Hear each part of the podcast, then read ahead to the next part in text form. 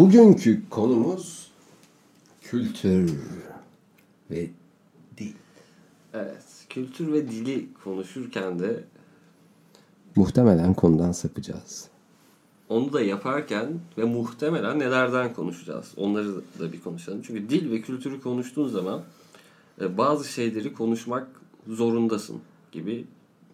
Bence herkes için en baştan başlamak en hayırlısı. İlk dünyanın varoluşundan başlayalım mı? Big Bang'ten Gibi. Big Bang'e girmeyelim ama. Önce Bence ateş bir vardı. Evrimle. Evet oradan başlayalım. Okey. Tamam. Sonra su. Tamam. Güzel konu. Bayılırım. Evrimle ilgili bir program daha yapalım. Bunu yapamamışken. Okay. evet. Önce ateş vardı. Dünya yanıyordu. Dünya lavlar içindeydi. Sonra yüzyıllarca Yavaş, yağmurlar yağdı. Soğurdu, soğurdu, Soğudu, ve yağmurlar ateş yağdı. Muhteşem. ve bir su Muhteşem, gezegenine Her şey muhteşem. Şimdi çok enteresan bir şey var. Ee, bilim adamları toplanmışlar ve demişler ki e, biliyorsun abi artık insanların egemen olduğu yeni bir jeolojik çağ var. Ve buna bir isim vermemiz gerekiyor. Antroposen. Antroposen. Evet. Evet. Biliyorsun, İnsan çağı. İnsanların çağı artık Ne zamana geliyor bu antroposen? Ee, şey mi? 10 bin şey mi oluyor? Sanayi devrimi mi? Veya atıyorum tarıma hayır. başlamak bir 10 bin yıl öncesi. Tarım devriminden bence alabiliriz bunu. Tamam, tarım- Antroposen tarım devriminden alırsak- sonra aynen gelişen bir şey. Şimdi şöyle mesela bir sağlama yapalım. Dünya tarihini 24 saatlik bir zaman dilimine indirgeyelim mi? Yapalım. Herkes için en hayırlısı bu. Sabaha karşı 4'te tek hücreli hayat ortaya çıkıyor. Kaçta başlıyor peki? Sabah ilk sabaha karşı İlk 4'te o- mi başlıyor? Yani sabah ba- yani 12.00'dan itibaren Gün yeni doğuyor. başlıyor. 24 saat. Sabah 4'te tek hücreli canlılar var olmaya başlıyorlar. Yani dünya bir lavlar içindeydi. Sonra yüzyıllarca yağmurlar yağdı artık. Okyanuslar oldu. Her yer okyanus. Ve tek hücreli canlıların yaşamı eee, ortaya çıkarışları 4 saatte sabah bu oldu. Tamam. dörde tekabül ediyor. Daha sonra dinozorların dünyaya egemen olması ise ancak 22.57 civarında. Üf, çok zaman geçti ya. 22.57 yani akşam neredeyse Gün bitti. 11'de Yani, aynen gün, günü bitirdik. Ve akşam 11 gibi din- dinozorlar dünyaya egemen oluyorlar abi. Daha ilginç bir şey geliyor. İnsanlar ise gece yarısından sadece 20 saniye önce Hmm, varlar. 20 saniyedir. Yani 24 saatlik Tamam. bir zaman diliminde sadece 20 saniyedir varız. Biz Evet. insanoğlu. Evet tamam. Bunu da şimdi şey yaparsak, bizim yıllara da yansıtırsak Homo sapiens'in gelişimi, gelişimi 200 bin yıl öncesine dayanıyor diyor. Ee, antropologlar, antropoloji bilimi Mesela bize evet Homo sapiens'i okey tamam. 200 bin yıl. Ee, şöyle ilginç bir şey var burada. Ee, 200 bin yıl önce Homo sapiens gelişmeye başlıyor. Neandertallere üstün geliyor bir şekilde zekasıyla mı, diliyle mi? Çünkü Neandertaller de Homo erectus'un soyundan geliyorlar ve bilince sahipler aslında. Alet kullanabiliyorlar. Ve şöyle bir şey de bulunmuş. Ta 70 bin yıl önce ölülerine göm- ölülerini gömüyorlarmış. Neandertaller de yapıyor bu işi. Evet. arada. işte Nean- Neandertaller yapıyor bunu. Onu söylüyorum zaten. Ha.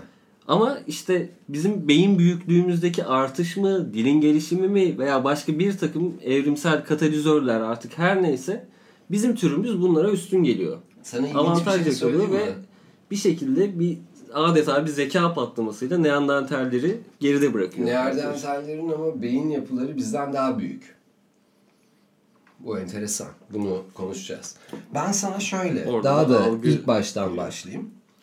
Şimdi önce her şey 7 milyon yıl önce hominidler diğer maymun türlerinden ayrıldığında başlıyor. Afrika'da oluyor her şey. Hominoidler. Evet. Hominidler diğer maymun türlerinden ayrılıyor. Ve bunun sonucu Australopithecus'lar en sevdiklerim. Australopithecus'lar ve Homo türleri ortaya çıkmaya başlıyorlar abi. Australopithecus'lar Afrika'da 4 milyon yıl önce yaşamak gibi bir şeydeler. Yani 4 milyon yıl önce yaşamaya başlıyorlar. Lakin Afrika ormanları azaldıkça kuraklık e, ortamları fiziksel ve zihinsel olarak uyum e, sağlamaya hani yatkın hale gelince hatta her şeyin başı meadow deniyor. Çimen. Yani çimenlerin çıkmasıyla birlikte ki çok enteresandır. Bütün dünyada aynı anda çıkıyor. Çimenler. Arjantin çayırları, Afrika Sere, Sere, e, Serengeti düzlükleri, işte Asya dağları falan her yerde çimenler aynı anda çıkıyor. Ve çimenlerin ortaya çıkmasıyla birlikte Afrika'da zaten bir kuraklık var. Bugün de hala bunun izlerini taşıyor. Ve artık ağaçta yaşayan maymunlar besin bulamadıkları için ağaçlardan aşağıya inmek zorunda kalıyorlar. Evet.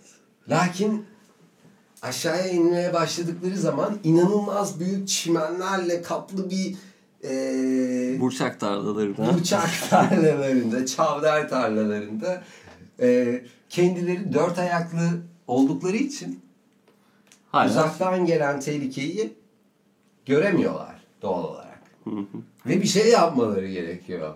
Yani Darwin Dikelmeleri tabii da, gerekiyor. dikelmeli, erekte olmaları. Uzakta görmeleri ve Homo erectus'a geliyor. Evet, Evet, Erectus'a geliyor. Yani Darwin'in dediği gibi hani uyumlu olan kazanır. Bu kadar basit. Uzağı da görmeli falan. Uzağı görmelisin. Ve e, yani işte iki ayak üzerine yürümeye geliştiriyorlar bir şekilde. Jestler ve sesler ile iletişim kurdukları düşünülüyor bu şekilde. Uzaktan gelen çim, e, tehlikeleri algılayabilmek için. Bu Homo çok geriden aldık ya. Bu bu, şekilde Homo erectus gelişiyor. Evet. Evet. Evet. Ee, Ya 200 şey de yapalım mesela. Bu, bunu anlatalım biraz. Tamam, üzerine. tamam. Ben konumuza sonra- gelelim diyecektim ama anlatın. Ya anlatalım biraz. Acelemiz var mı? Yok, hayır. evet. Zamanımız bol. Daha sonra homo türlerinden habilis. Habilis gelişmemiş demek. Homo habilis. Afrika ikliminin değişmesiyle 2,5 milyon yıl önce ortaya çıkıyor. Daha bu arada Erectus'a yani tam olarak gelmedik habiliste. Ee, beyinleri işte Australopithecus'lardan biraz daha büyük habilislerin. Daha hızlı çoğalabiliyorlar ve e, ateşi kontrol edebiliyorlar. Böyle yetenekler çıkıyor ortaya. Şeyi biliyor musun zamanını? Ne zaman oluyor bunlar? 2,5 milyon yıl önce. 2,5 milyon. Aynen. Peki, tamam. Bulundukları ortam koşulları beyinlerinin daha da gelişmesini sağlıyor. Araştırmalar da hatta kafa taslarında konuşmak için gerekli olan alana rastlanmış.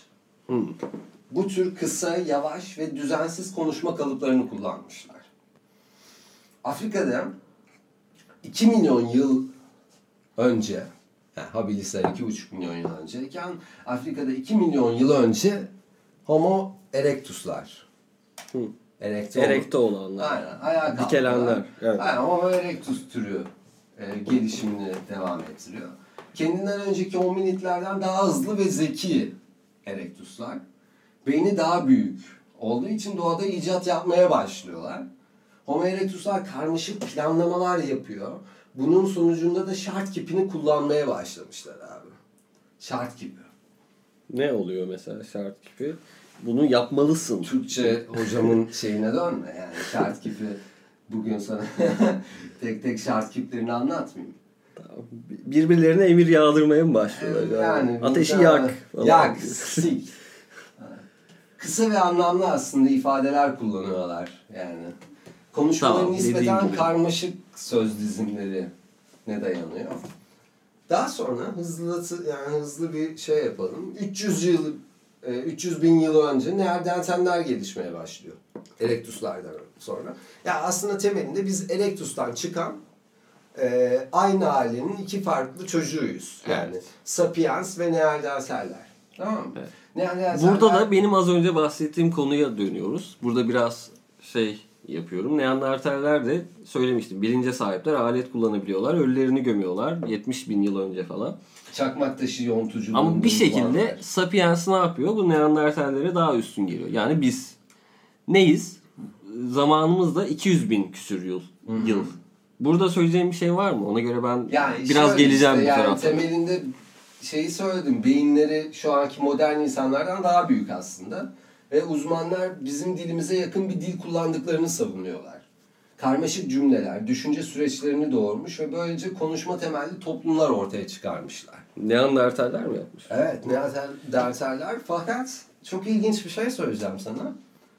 İ, A, B, U e, sesleri bu tür tarafından telaffuz edilememiş abi. Bu çok ilginç bir durum. I, A, U. I, A, U. Sesli harfleri yok. İ, A, U. Aslında şeylerde Bunlar önemli. bu arada. maymun şeylerde falan yok mu? İ, A, A. Daha Yap hani, bir mesela taklit. falan diye yaparlar. Hani, Evet. Ama bizim Neandertaller yapamıyor. Neandertaller yapamamış. Sessiz harfleri daha Ki şey. muhtemelen nasıl yapamadıkları için çıkıyor? Afrika'dan kovuluyorlar, Avrupa'ya sürülüyorlar. Yani eee Daha fısıldayarak mı konuşuyor bunlar? Ne sesli harf çıkaramayıp sessiz nasıl konuşuyorlarmış mesela? Daha mesela i a u yok. Ne var? İzlanda dilinde de genelde çok sesli harf yoktur. Farkındaysan. Değil mi? Böyle bir sessiz harflerin bir Björk sürü nasıl art konuşuyor mesela? geldiği. Hiç Björk'ün bir şeyini dinledin mi konuşmasını? Dinledim de İngilizce konuşuyordu ya böyle bir şeyler. O tamam artık bir ne ne ne Neandertallerle ilgili hani e, muhtemelen atlayacağız az sonra Neandertalleri. İlginç bir e, gelişme var. Şimdi e, bakıyorlar ki Avrupa e, şeylerine, Avrupa insanının genetik yapılarına bakıyorlar ve yüzde üçlük bir Neandertal DNA'sı taşıdıkları ortaya çıkıyor. Yani zamanında Sapiens farklı bir aynı ailenin çocuğu olan Neandertallerle bir şekilde çiftleşiyorlar. Bu arada yani Dü- düşünsene öyle bir dünya düşün şu an. Neandertal ile Homo sapiens'in çiftleştiği. Tabii Neandertaller var, Sapiensler var. Farklı türler nispeten aynı ailenin farklı çocukluğular. Ve Hı hı. çiftleşmeye başlıyorlar falan ve günümüze kadar bu işliyor. Hatta e, keratin denilen bu saçlarımızın, tırnaklarımızın uzamasını sağlayan e, yapıyı Neandertallerden aldığımıza dair bir e, teori var. Ve onların da bize e, depresyon, Neandertaller değil miymiş? Neandertaller de depresyon, belki anksiyete. Beyin daha büyük çünkü yani. Evet, Normal, daha çok evet. sorumluluk, daha çok dert, daha çok düşünce. Belki anksiyete. Hani bugün e, birçok ilaç Peki, alan insan Şeyi biliyor musun? Bu düşünmeli. DNA'sına bakarak şey yapıyorlar ya bunu nasıl buluyorlar bu insanlar, bu bilim insanları? Çünkü DNA'da belli sarmallar var sanırım. Ve, ve dört harf atıyorlar. A, D, T mi öyle bir şey vardı. Ve bir harfin değişmesi bile bir mutasyonu getiriyor. Ama çok da büyük bir fark yaratmıyor. O bir harfin değişmesine göre DNA sarmalındaki ona göre atalarımızı şeyi falan bulabiliyorlardı sanırım. Neyse, bu onu daha bilmiyorum incelenecek biliyorum. Geçenlerde işte biri bir şey yazmış. Daha işte e, çocuğun babasının kim olduğunu yüzde hani yüz şey yapamıyoruz. Hani hep şeydir ya olasılık olarak yüzde 99 uyumlu. Hani bir teste gittiği zaman babası kim? Hiçbir zaman yüzde yüz değil. Yüzde yüz değil. Daha işte çocuğumuzun babasının kim olduğunu yüzde 99 bilirken nasıl biz işte Neandertallerin böyle olduğunu, işte evrimin şöyle olduğunu falan bilebiliyoruz gibi bir şey haykırmış bir arkadaş. Hı hı.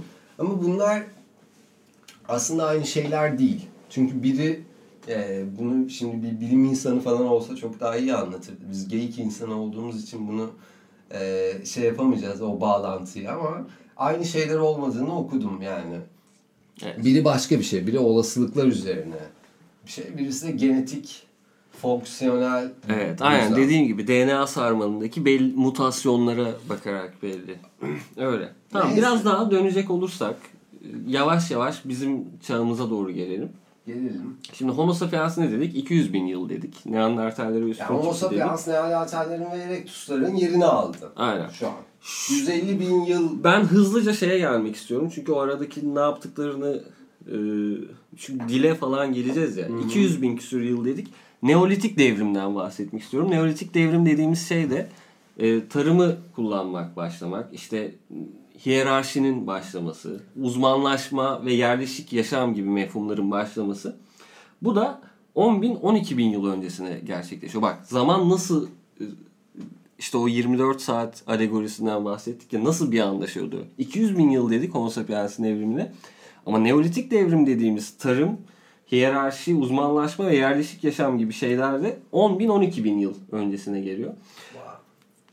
Daha da ilginci bu modern endüstri toplumu yani sanayi devrimine baktığımızda da taş çatlasa 300 yıl diyebiliyoruz. Hani bu şu dünyayı bu şekilde şekillendirdiğimiz hali taş çatlasa 300 yıl öncesine denk geliyor. korkunç. Yani yine ben hep bu kitaba döneceğim. Yol korkutucu. bilenler üzerinden gidiyorum Wade Davis'in. Bu şeyin de kaynaklarını da veririz. Kayna nereden bunları konuştuğumuzu böyle attığımızı. Ben İşte kitaptan konuşmuyorum yani. Böyle yüzeysel bir şeyden hareket ettiğimizde e, şey diyor Wade Davis. Gelecek bin yılda insanlığın karşısına ne çık- çıkacak zorlukların hepsine bir cevabımız var mı? Yok. Yani böyle olduğu sanılmasın diyor. Çünkü 300 yıllık bir şeyden bahsediyoruz sadece bu sanayi devrimi. Etrafımızda ki bu kadar şeyi modern çağda hepimiz, hepimiz yaşıyoruz.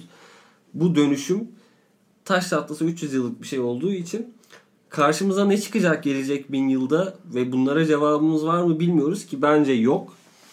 Ee, buradan da hareketle e, şeye artık bu çağımızda yaşadığımız insanın insana yaptığı Tamam yaklaşalım o zaman. Ee, Sapiens dünyaya yavaş yavaş Neandertalleri de e, yok edip diyeceğim. geldik geldik sanayi devrimine Geldik, okey tamam artık Sapiens'teyiz. Okey. Tamam. Sapiens. Hatta şu an Homo sapiens sapiens. Yani düşündüğünü düşünebilen insan modundayız. Düşünmeyi çoktan geçtik. Atladık onu. Artık düşündüğümüzü düşünebiliyoruz. Yani Descartes düşünüyorum o halde varım diyor.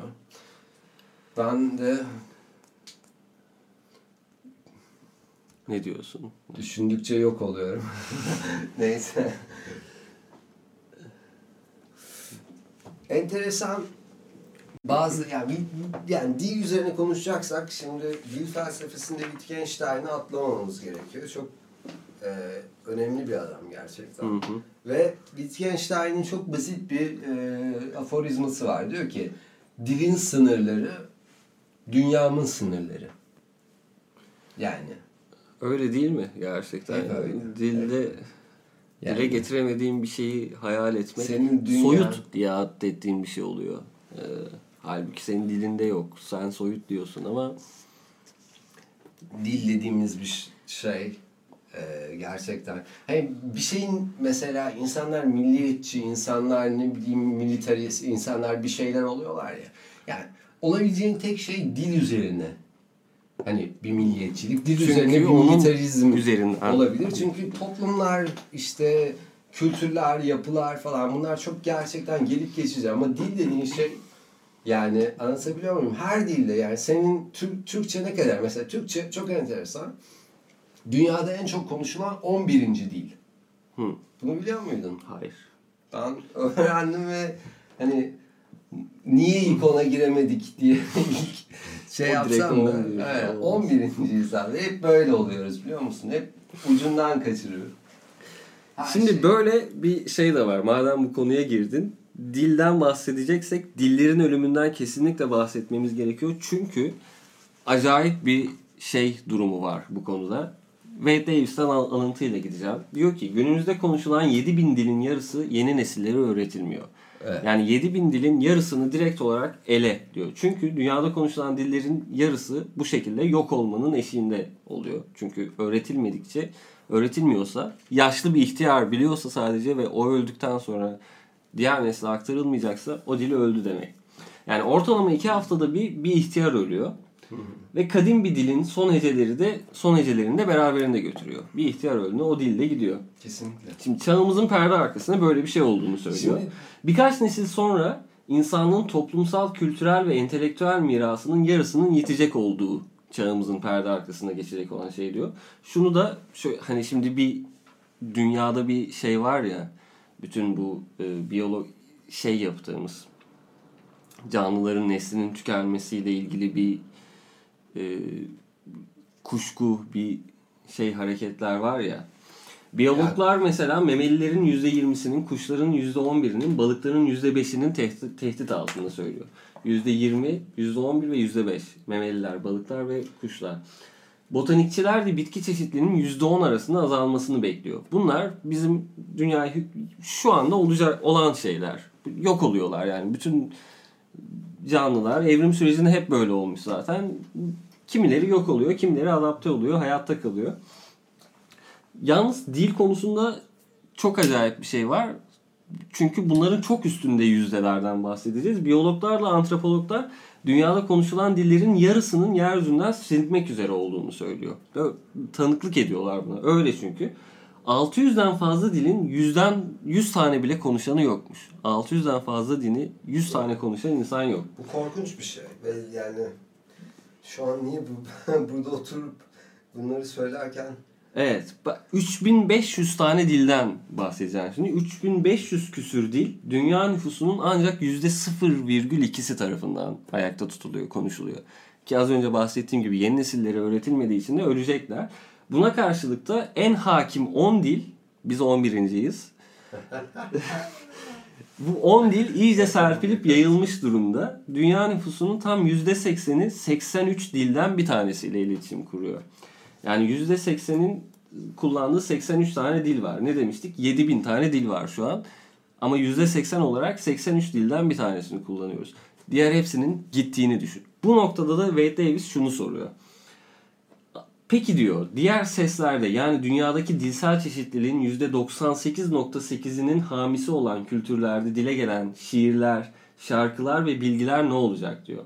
Sırf tek bir kişiye hitap ediyor diye bir ihtiyarın bilgeliğini önemsiz mi sayacağımızı soruyor. Haklı olarak bence. Ve bir halkın değerini fert sayısıyla mı ölçeceğiz diyor. Yani dil konusunda da böyle daha korkunç şeyler oluyor. Yarısı gidiyor. Evet. Evet. Ben bu konuda mesela şeyi düşünüyorum yani başka bir dil senin kullandığın dil. Yani şu an dünyada mesela bir takım e, Hint-Avrupa dilleri, Altay dilleri ki bizim Türkçemiz Altay dillerine giriyor. İşte Japonca, Korece gibi bir e, Moğolca gibi bir ailenin dil ailesinin çocuklarıyız. Türkçe de oradan çıkmış. Hint-Avrupa dilleri ayrı. Hintçe, İngilizce. Ki İngilizcenin dünyaya bu kadar egemen olmasının sebeplerinden biri de sömürge. Yani emperyalizm. Bunu biliyoruz. Ve e, diğer diller hani ve Wade Davis'in madem oradan alıntı yapıyoruz orada çok güzel bir şey vardı. Bilmem gördün mü kitabında. Şey diyordu. Eğer e, ben şey demiyorum. Dünya tek bir dil altında hani bir dil çatısı altında bulunmasın demiyorum. Lakin bu dil Öyle işte, olsa güzel olmaz mıydı diyor. Evet. öyle Yani olsa herkes birbiriyle ama bu dil anlaşabiliyor. bir Barasana dili ya da Veya bir Inuitlerin bileyim, dili. Inuitlerin dili olsaydı okey ama bir İngilizce değil yani. Çünkü Evet. e, Evet. Buradan hemen de şuraya geçebiliriz. Çünkü şöyle bir şey var. San halkını biliyorsun. Bu en sevdiklerim. e, şeyde Bayılırım. Filmin adı Bushmanlar. neydi? Bushmanlar. Tanrılar çıldırmış olmalı. Gods Evet. must be crazy. İzleyin. Ee, işte bu San halkının konuştuğu dilde de şöyle enteresan bir şey var. İngilizce konuşanların sadece 31 ses kullandığını söylüyor. Ama San dilinde 141 ses varmış. Filmde de hatırlarsın. İşte bu pek çok dilimci, dil bilimciye göre de ahenkli seslerle damak şaklatmalarından oluşan bu kakafoni dilin doğuşunu yansıttığını söylüyorlar. 141 ses var çünkü dilde. İngilizce'de 31 ses varken. Filmde de hatırlarsın o damak şaklatmalarını Evet, yapıyorlardı evet, evet. ki o filmi izlemeyi de öneriyoruz. Bu şeyde. Dedim izleyin.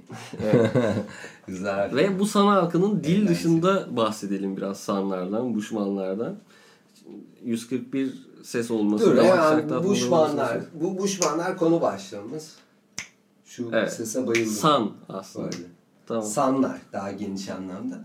Yani eğer bir dil şeyini kapatacaksak şuradan kapatalım.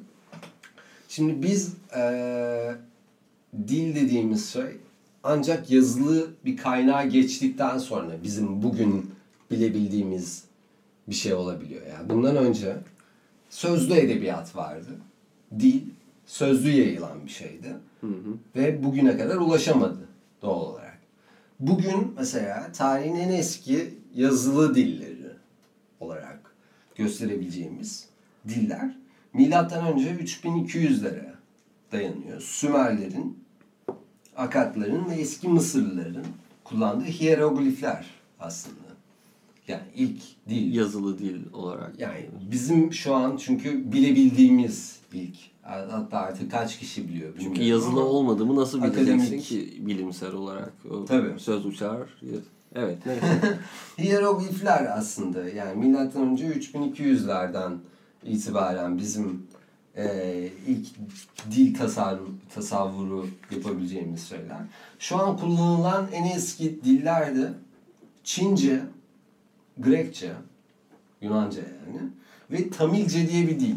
Tamilceyi biliyor musun bilmiyorum ama e, Tamilce'de Hindistan'ın Tamil Nadu diye bir eyaleti var.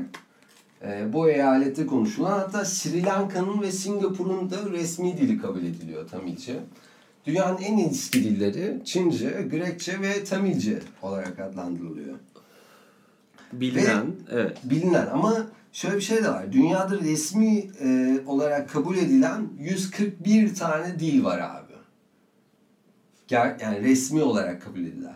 Gerçekte ama hani e, kaç dil var dersen 7000'e yakın Evet. Az önce benim de söylediğim Evet, dil var. 7000 ama 141 tane resmi dil Yarısı bir nesil ediliyor. sonra yok olacak. Bu arada tekrar hatırlatalım. Bu bu bu korkunçluğu herkesle paylaşalım.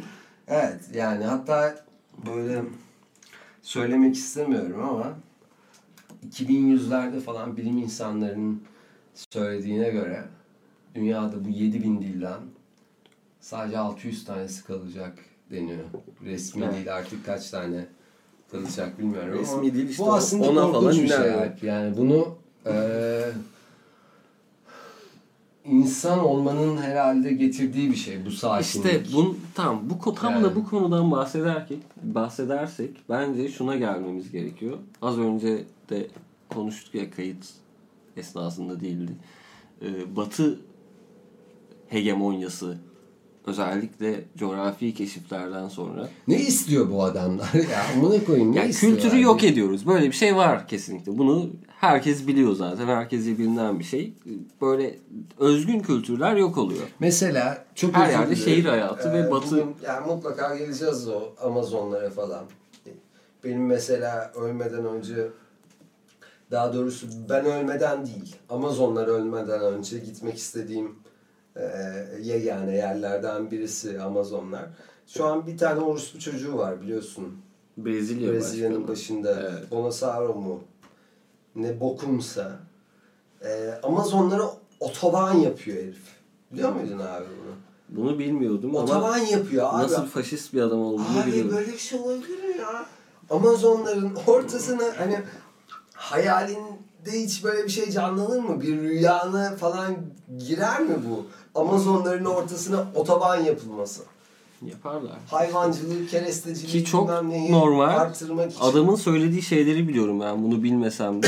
şey diyor işte bu kültürler diyor Amazon'daki yaşayan yerli halklar Amazon'un hiçbir yani bir metrekaresi bile onlara ait değil diyor. Kabul etmiyor yani. Brezilya'nın o toprak, topraklar diyor.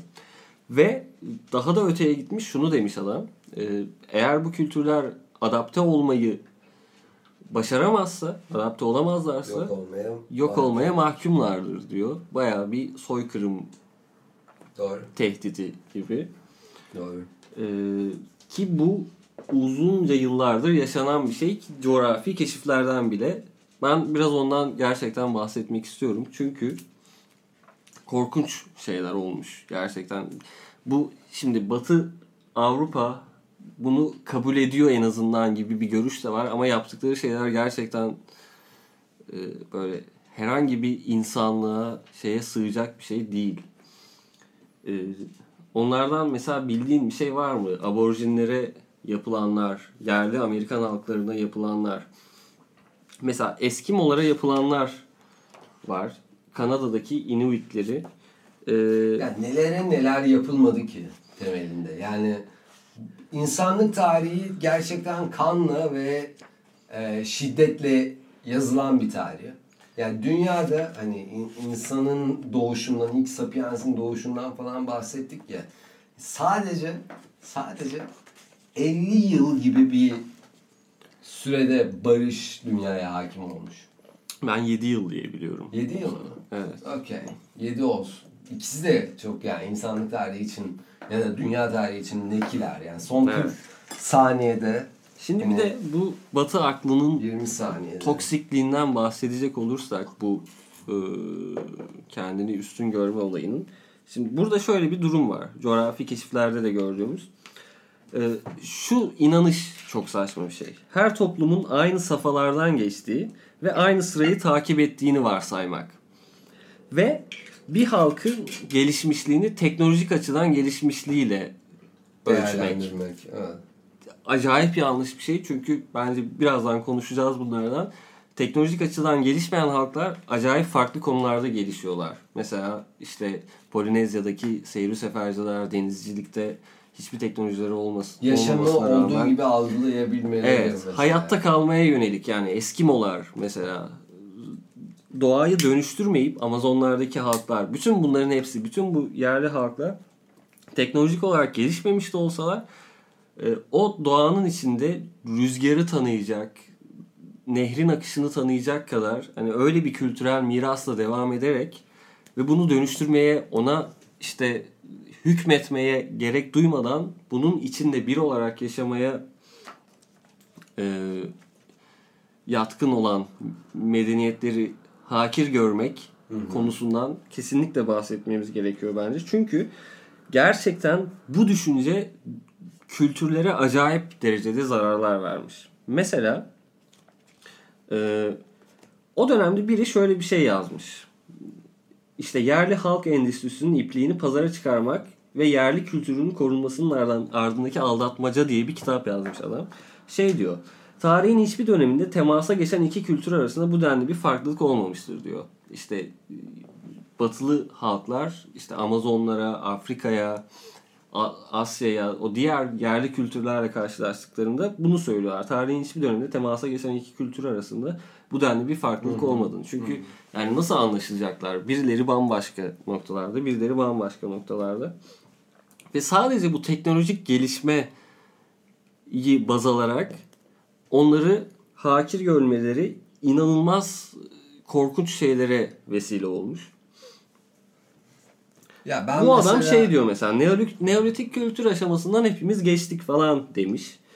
Ee, ve işte bu halkların aptal olduğundan, köpekler gibi olduğundan falan bahsetmiş bu yazdığı kitapta. Ve onları her koşulda e, onlara üstün gelinmesi ve onların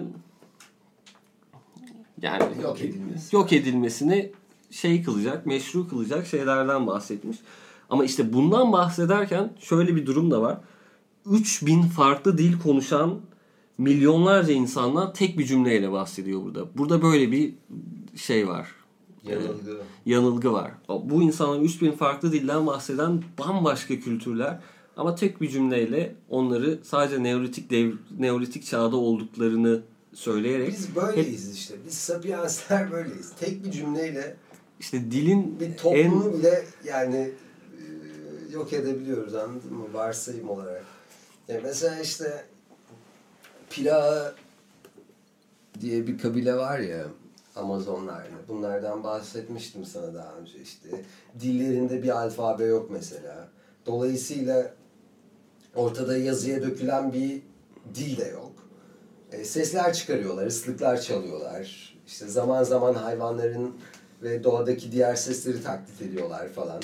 e, bir maymunu kovabiliyorlar, bir kartalı çağırıyorlar falan. David Everett diye bir adam ilk keşfediyor. Bir antropolog bu zat. Bunları keşfediyor. Bu arada dünyaya en büyük zararı veren insan güruhu bana nedense misyonerler gibi geliyor. Misyonerler kadar nefret ettiğim bir insan arketipi daha olamaz herhalde. Hatta en son biliyorsun Seynil adası mıydı neydi işte Hindistan'da var ya bir Hadi hala ateşi bulamamışlar. Tarım Hala aynı şey evet. Herifin biri gidiyor. Bu sene oldu ya. Bu sene oldu bu yani. Öldürüldü Gitti oklarla. herif işte ben İsa'yı tanıtacağım onlara falan filan diye. Gidiyor adaya abi Hindistan'dan bir kayıkla gidiyor. Oklarla öldürüyorlar ipneyi yani. Bundan daha e, güzel bir şey olamaz herhalde. Bu David Everett gidiyor abi. Bu Pirana halkıyla konuşuyor. Sonra Pirana halkında şöyle bir diyalog oluyor. Hey dev diyor işte. Bu sürekli anlattığın İsa bizim gibi kahverengi mi yoksa senin gibi beyaz mı? diye soruyor kabilenin şamanı. Bilmiyorum hiç görmedim diyor Daniel. Öyleyse baban görmüştür. Hayır babam da görmemiş. Peki arkadaşların onu görenler hiçbir şey anlatmadılar mı? Mesela uzunluğu ne kadardı? Hayır onu gören bir arkadaşım da yok. Çok önce ölmüş. Öyleyse neden anlatıyorsun İsa'yı diyor. yani anlatabiliyor muyum? Evet. Abi neden anlatıyorsun İsa'yı? Şeyin İnkaların da şey hikayesi var ya ki e, Fitzcarraldo'da hani İncil veriyorlar. Burada Tanrı'nın sözleri var diyorlar. Atahualpa. Atahualpa dışında şey de var. İşte yerli halktan biri kulağına götür. Burada Tanrı'nın sözleri var deniz kulağına götürüyor ve şey diyor. ses- Bunda hiç herhangi bir ses falan bir şey yok deyip yere Atıyor. atıyor ve direkt öldürülüyor adam. Atahualpa'da da öyle bir şey vardı. Orası bir çocuk. İşte bu e, buradaki sorunu teşkil eden şey ilerleme hiyerarşisi diyebileceğimiz bir şey sanırım. Yine teknolojik gelişime ölçüt alarak e, hakir görme konusu. Bu Viktoryen dönemde çıkan bir iki kavram var. Barbar ve uygar kavramları o dönemde çıkmış şeyler. Şimdi barbar, Barbar dediğin kelimenin mesela aslına in. Barbar. İnelim Yunanca. işte zaten. İndiğimizde de şunu göreceğiz ki aslında bu dünyanın ilkelleri dediğimiz halkların Barbar kelimesi Grekçe abi. Ve anlamı ne biliyor musun barbarın aslında? Grekçe bilmeyen demek. bilmeyen Yani bizim bugün barbar diye adlandırdığımız işte böyle sanki bir aborjin vari, insan yiyen falan arketipi ki nitekim böyle çok e, belki klişedir ama işte Birinci Dünya Savaşı'nda Anzaklar, Avustralya, Yeni Zelanda'dan gelen askerler işte Çanakkale'ye geldiklerinde falan işte barbar diye böyle şeylerini falan okumuştum ben. Eee savaş afişlerini barbarlara karşı e, savaşmalıyız falan filan diye insanları dünyanın bir ve ucundan yakın dönemde oluyor bu. yakın dönemde yani 1918'ler Birinci Dünya Savaşı insanları barbarları öldürmeliyiz diye Avustralya'dan getiriyorlar Türkiye'ye Çanakkale'ye ve e, barbar dediğin şey tabii bir Avustralyalı için bir aborjinle belki eşdeğer bir kavram literatürde. Ama barbar dediğin şey yani antik Yunan'da baktığın zaman işte e, Grekçe bilmeyen anlamında kullanılıyor yani. Grekçe bilmeyen O dili bilmeyen. barbar diyorlar Evet. anladın mı? İşte. Dil evet. bu kadar mühim bir hadise. Bir de şöyle bir şey de var. Mesela Ben bu arada çok yakın bir şeyden bahsedeceğim bak. 1960'larda Avustralya'da bir kitap basılıyor. Avustralya'yı e, Batılılar keşfettikten seneler sonra, 100 yıl sonra çok yakın bir tarihten bahsediyorum. 1960 ve şöyle bir kitap. Avustralya'nın ilginç hayvanları ismi. Bunun içinde aborjinlere de yer veriyorlar. Aborjinleri Avustralya'nın ilginç hayvanları arasına koyuyorlar. Çünkü neden? İnsan olarak görmüyorlar. Doğru. Ee, neden? Çünkü teknolojik gelişimleri onlarla aynı düzeyde değil. Doğanın içinde yaşayan şey insanlar. İşte bu noktada da mesela aborjinlerin şeyinden bahsetmemiz gerekiyor. Nasıl bir hayat yaşıyordu bu adamlar? Bence. Ee, Aborjinler deyince mesela insanın aklına ne gelir? Genelde sanki yamyam la eşdeğer yani ben e, üniversite yıllarıma kadar aborjini hep yamyam Evet. kelimesiyle eşdeğer tutardım. Halbuki alakası yok. Ki yamyamlık dediğimiz hadise de temelinde ki Fransız Polinezyası'nda hala böyle bir e, toplum olduğu söyleniyor falan. Hatta böyle bir vaka da olmuş işte. Vakayı anlatayım mı? Çok ilginç. İşte bir tane Fransız e, sevgili çocuklu kız gidiyorlar Fransız Polinezyası'na ki olağanüstü bir yerdir Fransız Polinezyası. Bir okyanusya şeyidir. Fransız Polinezyası, Polinezyası olması da çok ilginçtir. Fransa ile Okyanusya arasında yani o emperyalizmin getirdiği bir süreç işte gitmişler okyanusta bir yer şey fethetmişler falan ve Fransız toprağı yapmışlar orayı. Gidiyorlar abi bunlar e, tatil yapacaklar belli ki. İşte sevgililer gidiyorlar, takılıyorlar falan. Sonra bir tane şey tutuyorlar. E, rehber tutuyorlar orada. Yerli bir rehber. E, bize orayı işte tanıtsın, göstersin falan diye. Bu rehber götürüyor abi bunları. Tabii konumuz da çok başka bir yere götürecek ama e, Götürsün. tam olarak konumuzla alakalı değil aslında. E, işte rehber tutuyorlar. Götürüyor bu rehber bunları gezdiriyor ediyor falan. Sonra ormana götürüyor. Ormanda bir şekilde gezdirirken ikisini de bayıltıyor. Kızı bağlıyor bir ağaca. Oğlanı da kabilenin diğer üyeleriyle birlikte yiyor abi. Pişirerek yiyorlar. Hı. Sonra kız bir şekilde iplerden kurtuluyor falan, kaçıyor. Vın işte artık oranın merkezi neresiyse polis karakolu bilmem ne oraya gidiyor. Ondan sonra çocuğu arıyorlar oğlanı bilmem neyi falan. Sonra kabilenin şefi babası çocuğun. İşte bir ay, iki ay, üç ay falan derken en sonunda şey yapamıyor. Kabilenin şefi çocuğu şey yapıyor. İfşa ediyor oğlunu. Veriyorlar işte bu işte diye. Modern hukuk kanunlarına göre yargılanıyor. Hı hı. Ee, idam mı ediliyor, hapse mi asılıyor artık bilmiyorum. O çocuğu alıyorlar, götürüyorlar. Böyle bir yamyamlık kavramı var. Şimdi ilkel dediğimiz hadisede de bazı e, normlar var. Bugün e, her ne kadar yani ben bu ilkel şeyleri savunsam da ve desteklesem de modernitenin yanındayım yani. Modern hukuka saygım sonsuz. Yani zaten tabii ki de buna dönelim demiyoruz biz. Değil mi? Ee, e, buna dönelimden ziyade Ses gitti. şunu söyleyeceğim. Se. Pa. Se. Bizim dediğimiz şey buna dönelim değil. Tabii. Ee, şey Einstein'ın çok güzel bir sözü var. Şey diyor. e, işte rasyonel akıl bir hizmetkardır diyor. Sezgisel akılsa kutsal bir lütuftur diyor.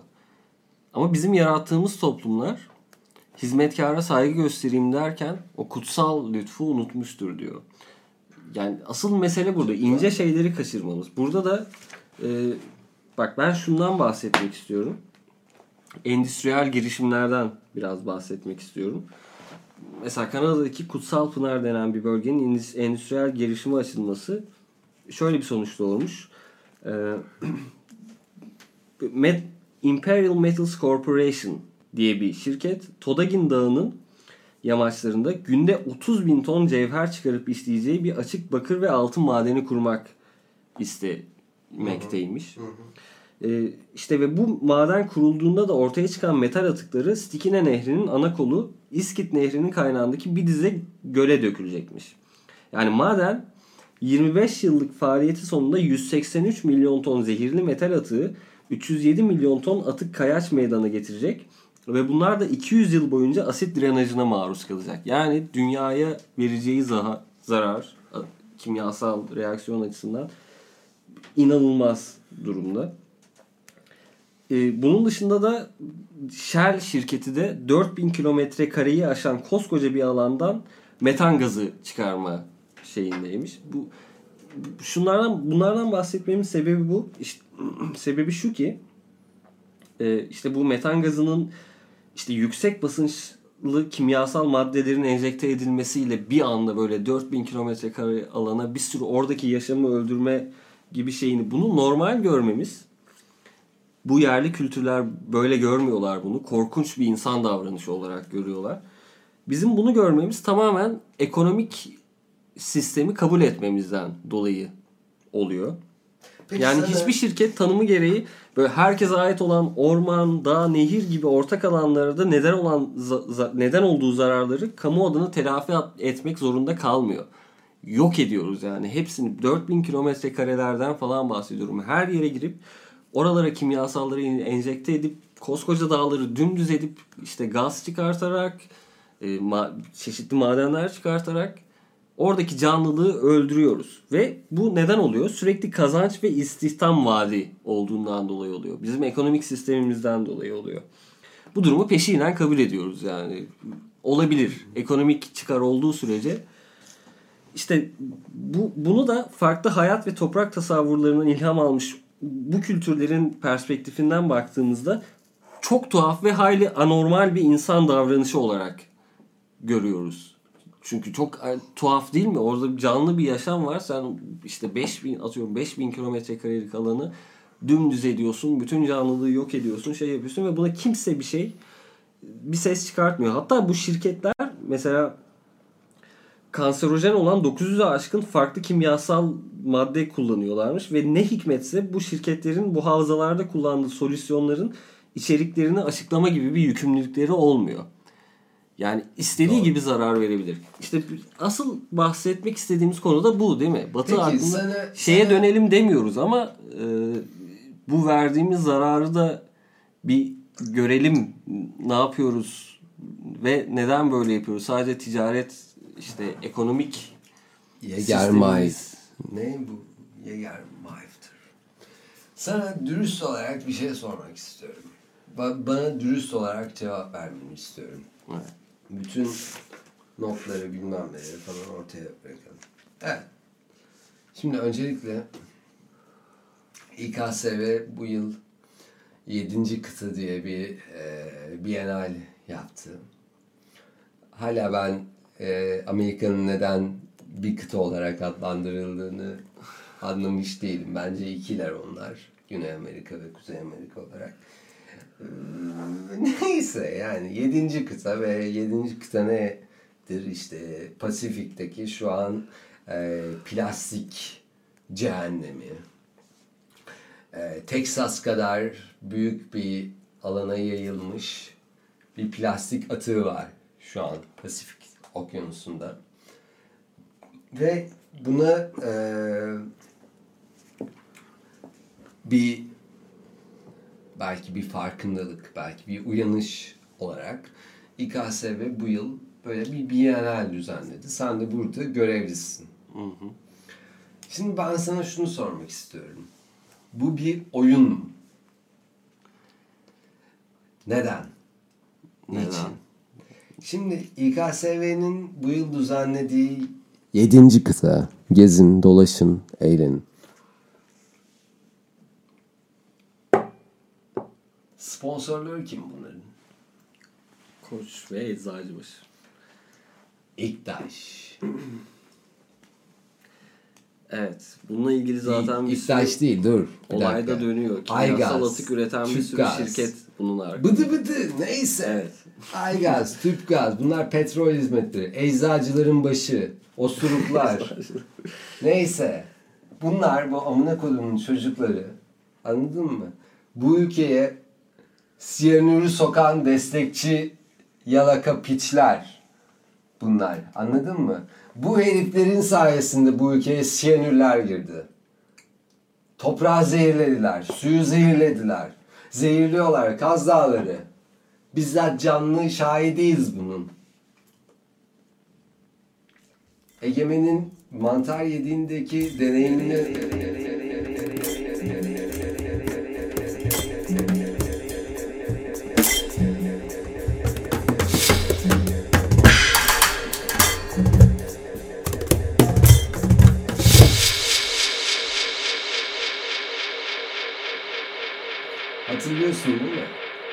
kilometrelerce ötedeki bir e, ağaç kesiminden ki buna da değinelim bu e, programda kilometrelerce öteden bambaşka bir yerde yine Kaz Dağları içinde Egemen mantar yedi. Ve söylediği şey şuydu. Yani bir hüzün hakim. Ormanda bir hüzün hakim. Ve ağaçlar bunu anlıyorlar. Bunu biliyorsun. Evet. Ağaçların Bu noktada bugün bilim bak- insanlarının, özür dilerim, bugün bilim insanlarının söylediğine göre mikoriza diye bir mantar türü ağaçlar arasındaki iletişimi, ağaçlar arasındaki canım, etkileşimi bilinci var sağlayan bir yani. bilinci ağaçların bir bilinci yani var. seninkinden farklı bir bilinç diye niye onu Ba- bambaşka bir şey belki ama zeki varlıklar. Evet. Zeki varlıklar ve ve şunu algılayabiliyoruz. Bu herifler bu eczacıların başı, osuruklar, işte gazlar, bilmem neler. Böyle bir e, Bienal için sponsor oldular. Değil mi? evet Geçenlerde izlediğimiz bir film vardı. Alper sen ben izlemiştik. Olağanüstü bir filmdi. Susuz Yaz. evet Üstad Metin Erksan'ın yanılmıyorsam 1964 yapımı bir filmi. Olağanüstü bir filmdi. Orada bir replik vardı. Su dobrağın kanıdır. Kanımızı kurutmaya çalışıyorlar. evet Nasıl vurulacağım? Ve nasıl olabiliyor anladın mı? Nasıl olabiliyor? Yani bu bir sahtekarlık bence. Yani sen 7. kıta diye bir bienal yapıyorsun. Senin sponsorların ülkeye siyanür döküyorlar. bu konuya şimdi bir ara verip devam edelim mi? Çişim geldi benim. Aynen. Bir, bir sigara içelim, bir kahve içelim. Aradan sonra devam edelim. Sen aktif olarak çalışıyorsun hala burada böyle.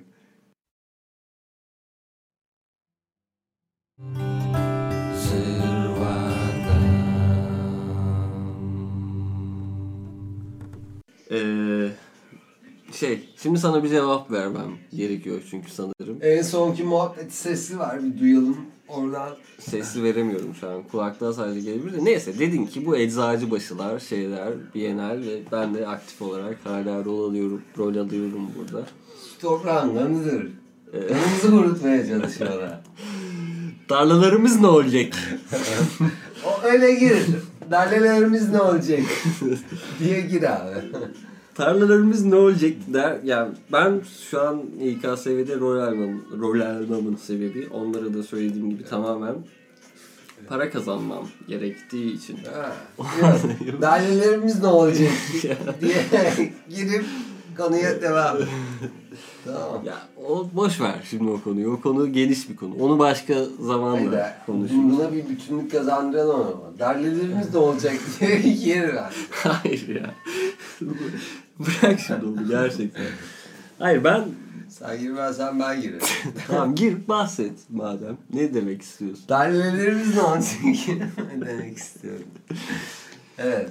Şimdi ben şey demek istiyorum. Bu e, şeyden bahsettik ya bir önceki bölümde. E, işte bu rasyonel aklı pozitif bilimi Nasıl?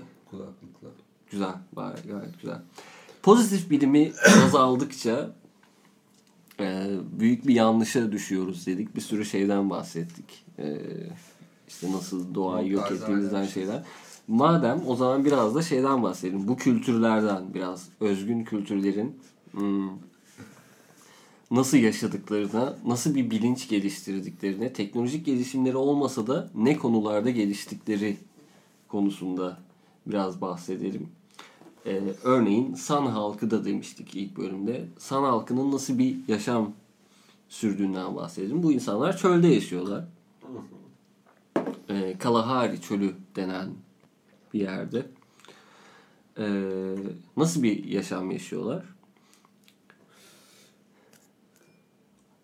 Çöl hayatı senin söylemeni bekliyordum. Senin Yani söylemen- şöyle eee bir yılın kayıtta mıyız?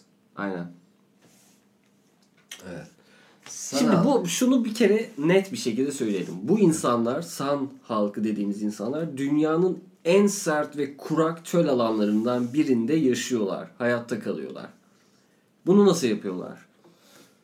Öncelikle dallelerimiz ne olacak kısmından müthiş bir film. Gerçekten her Türk insanın muhtemelen annenlerin de bunu izlemesi gerekiyor.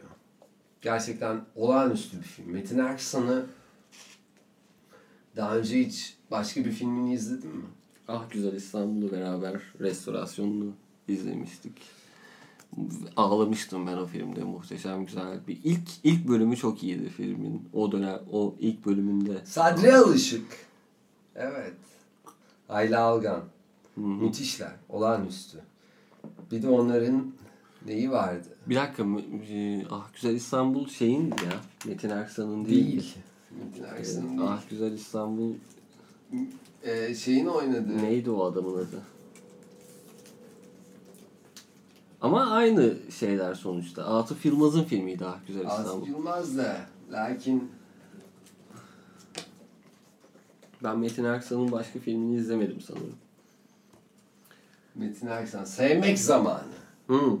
İzledim onu, Kenter. evet, evet. Sevmek zamanı. Ben sana değil. Ben sana değil, senin resmine aşık oldum. Evet. Velhasılı kelam.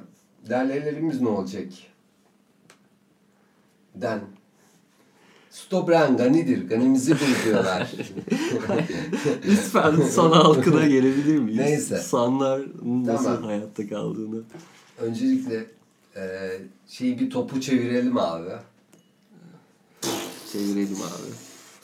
Yani dünya Türkiye'den ibaret değil. Bunu önce Türkiye'den hiç bahsetmedik Bazıları, bazıları dünya Türkiye'den ibaret zannediyor. Hayır, o daha da kötüsü bazıları sadece kendi mahallelerinden ibaret sanıyor. Evet. Ve Orada dönen. Bir tane herkese yani yani dünyada belki herkese bir tane e, ne kadar abi şu amına kodumun dünya topu yani bir tane bir, önce bir biz 15 alalım. liraya da var. Evet, önce bir biz alalım. 15 liralık almayalım. 15 liralık kulağa bilmeye. onun sesi şeydir. Ha, Renk katar. evet, topun, Önce biz bir top alalım. top dediğimiz Dünya. küre harita. Yani küre Yani dö- dünya bir top ya. Evet. Yani her ne kadar tam olarak e, top olmasa düz da. diyen var. Evet. Hala bana geçen ya çok ilginç. Eniştem dünyanın düz olduğu hakkında yani böyle bir nutuk çekti falan filan. Şimdi bu insana bir şey anlatamam ben. Ama anlatmaya çalıştım.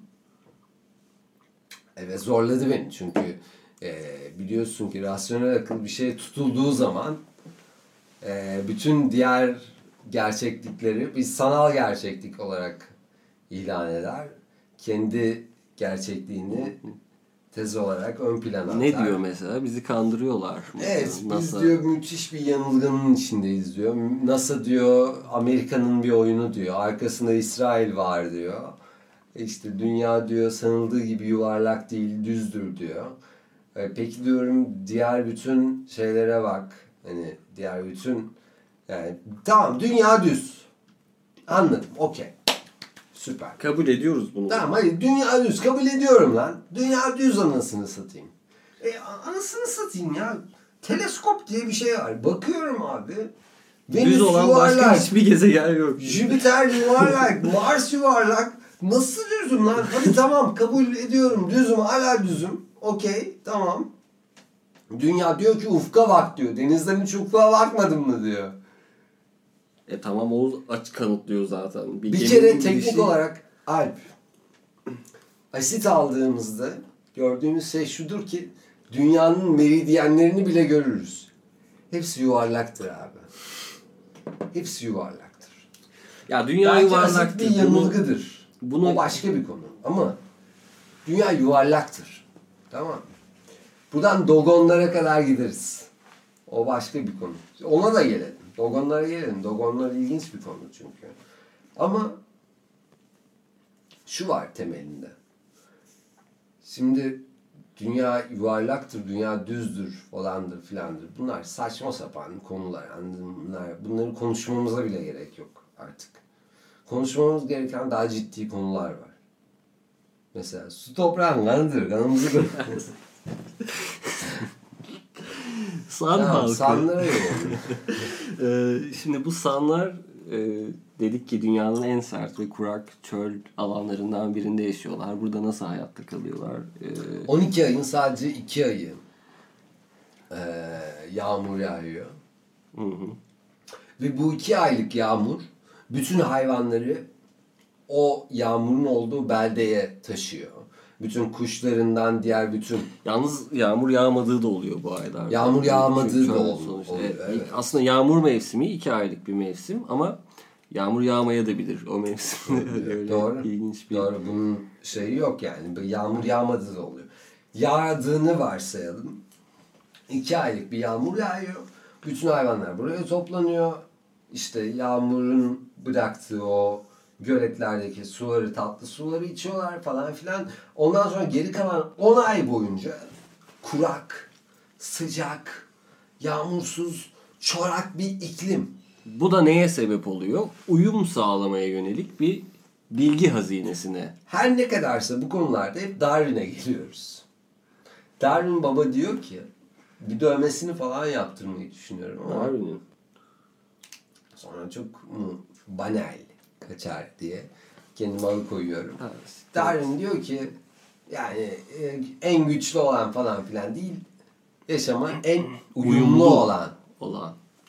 Evet, Kazanır, tam bu noktada yaşar. da sanlar bu çölde yaşamaya uyum sağlamaya yönelik bir bilgi birikimi geliş- geliştiriyorlar. Neler yapıyorlar mesela? Sanlarda şöyle bir şey varmış. Bu insanlar e, işte o topraktaki bir izden oradan hangi hayvanın geçtiği, ne zaman geçtiği, ne kadar vakit oldu hayvanın geçtiğini, bu hayvanın ağırlığı, büyüklüğü, cinsi, leopar mı, her neyse, kaplan mı, bunu anlayabiliyorlar. Ne yöne gittiğini anlayabiliyorlar. Bu da onları inanılmaz bir avcı yapıyor. Hatta Wade Davis kitabında şundan bahsediyor. Zan, şey, san halkında yaşıyorsanız zina yapmanız mümkün Olanaksız. değildir diyor. Çünkü hani Yakalanırsınız. herhangi bir hizden anlayabiliyorlar orada ne olduğunu. Böyle bir şey geliştiriyorlar bu insanlar. Ee, yani dünyanın en iyi avcıları diyebiliriz bence. Çünkü e, o bir izin bulunduğu yerdeki küçük bir bitki parçasının, çalının nereye doğru eğilik eğik olduğundan şey yani herhangi bir artık onlarda ne uyandırıyorsa bu tasavvuru bir şekilde anlıyorlar oradan ne geçtiğini ne şey yaptığını ve çok ilkel zehirli okları var. Onlarla e, çeşitli bitkilerden öldürüyorlar. bitkilerden elde ettikleri zehirle o hayvanı avlayabiliyorlar. Bunun dışında e, diğer halklara dönelim. Tamam sanlar böyle bir şekilde çö- çölde hayatta kalan işte bitki köklerinden kendilerine su bitki Bulabilen, köklerini bir şekilde eşeleyip sıkarak su bulan, bir- bu şekilde hayatta kalan bir insanlar. Ee, ama ben diyorum ki Mesela mesela şey sormak istiyorum. Dil ailesinde böyle şeyin var mı? Mesela ben Hawaii diline bayılıyorum abi. Hawaii dili gerçekten. Yani çok basit, kendini yormayan, tatlı insanlar. Benim sanki böyle- alfabede kaç? 13 Öyle. tane mi harf 12 var? tane harf 12 var. tane. Son zamanlarda 13 oldu. Çünkü bir harfi onlar e, ek olarak da kullanıyorlar yani. Aha, E, eklenti. Okullarında falan eklenti olarak. Ama temelinde 12 tane harf var. Ve bu 12 harf yetmez mi şimdi? Mesela şöyle şeyleri var abi. Mesela aloha benim çok kullandığım. Hem merhaba hem Şimdi görüşürüz demek. Merhaba, görüşürüz ve aşk. Hadi ya. Aşk mı tabi demekmiş. Seni Aloha. seviyorum demek. Seni seviyorum aloha ile geçiyor. Hem merhaba hem hoşça kal hem de seni seviyorum. Sanki böyle bir şey gibi. Merhaba hoşça kal ve seni seviyorum. Bir e, ilişkinin başlangıcı, sonu ve e, tam ortasında söylemen gereken bir cümle gibi. Mesela bu halkın e, hiç Hawaii'ye gittin mi? Hayır. Ben de gitmedim. Umarım gideriz bir gün. Belki de ilk gitmemiz gereken İyi uyum sağlarız gibi geliyor. Bence bayılırız oraya. Mesela yön tarifleri nasıl biliyor musun? Çok enteresan Hawaii'lerin. Yön tariflerinde Mauka dağlara doğru. Maaki okyanusa doğru. Bu kadar. İhtiyaçları yok da ki. İhtiyaçları yok. başka. Ya dağlara doğru ya okyanusa doğru. Evet. Mauka neydi? Mauka ve Mauka dağlara doğru, Makai okyanusa doğru. Kai okyanus, Uka dağ. Çok basit. yaşam basit Ee, çünkü. Yaşam basit, kafa rahat. Muhtemelen e, bilmiyorum kenevir ne alemde Hawaii'de. O yoksa da ona benzer bir şey en azından vardır. şeyde olduğunu biliyoruz. Ee, Jamaika. Bu Rastafarianların aynen Jamaika'da çok gayet kenevirle iç içe bir yaşam. Yani mesela o da enteresan. Bob Marley dinleyiz. Yani dinliyor. Dinliyor. Niye? Niye? Dinliyoruz hepimiz. Ve e, bir ilahi aslında Bob Marley'in fısıldadığı müzik. Yani biz Medine'ye varamadım gibi şeyler söylerken herifler Rastafari'nin inanışında işte no woman, no cry diyorlar abi. Ne demek bunu? Ne işte bunu mesela hala bu bir tartışma konusu. No woman, no Kadın cry. yok ve hüzün yok mu? Yoksa Yoksa e, kadını mı ağlama mı? mı? Mesela. İkisi de bambaşka şeyler. Bilmiyorum. Bob Marley'i Yani bir anda faşist de yapabiliriz. Bir anda aşk sarhoşu da. E, Velhasıl kelam. Üstad, ben Polinezyalı seyri sefercilerden mutlak surette bahsetmek istiyorum. Polinezyalı seyri seferciler neler? Seyir Merhaba. sefercilerde bir sorun yok. En büyük sorun nerede biliyor musun? En büyük sorun Kaptan Hook dışındaki diğer bütün insan güruhu sefercilerde. Çünkü biz sadece Kaptan Hook ki- kendisi biraz orospu çocuğudur. Adalara ismini vermiştir. Zatı muhterem. Ama onun dışında bir o anlamıştır seyri sefercileri. Bir o dinlemiştir. Düşünsene abi.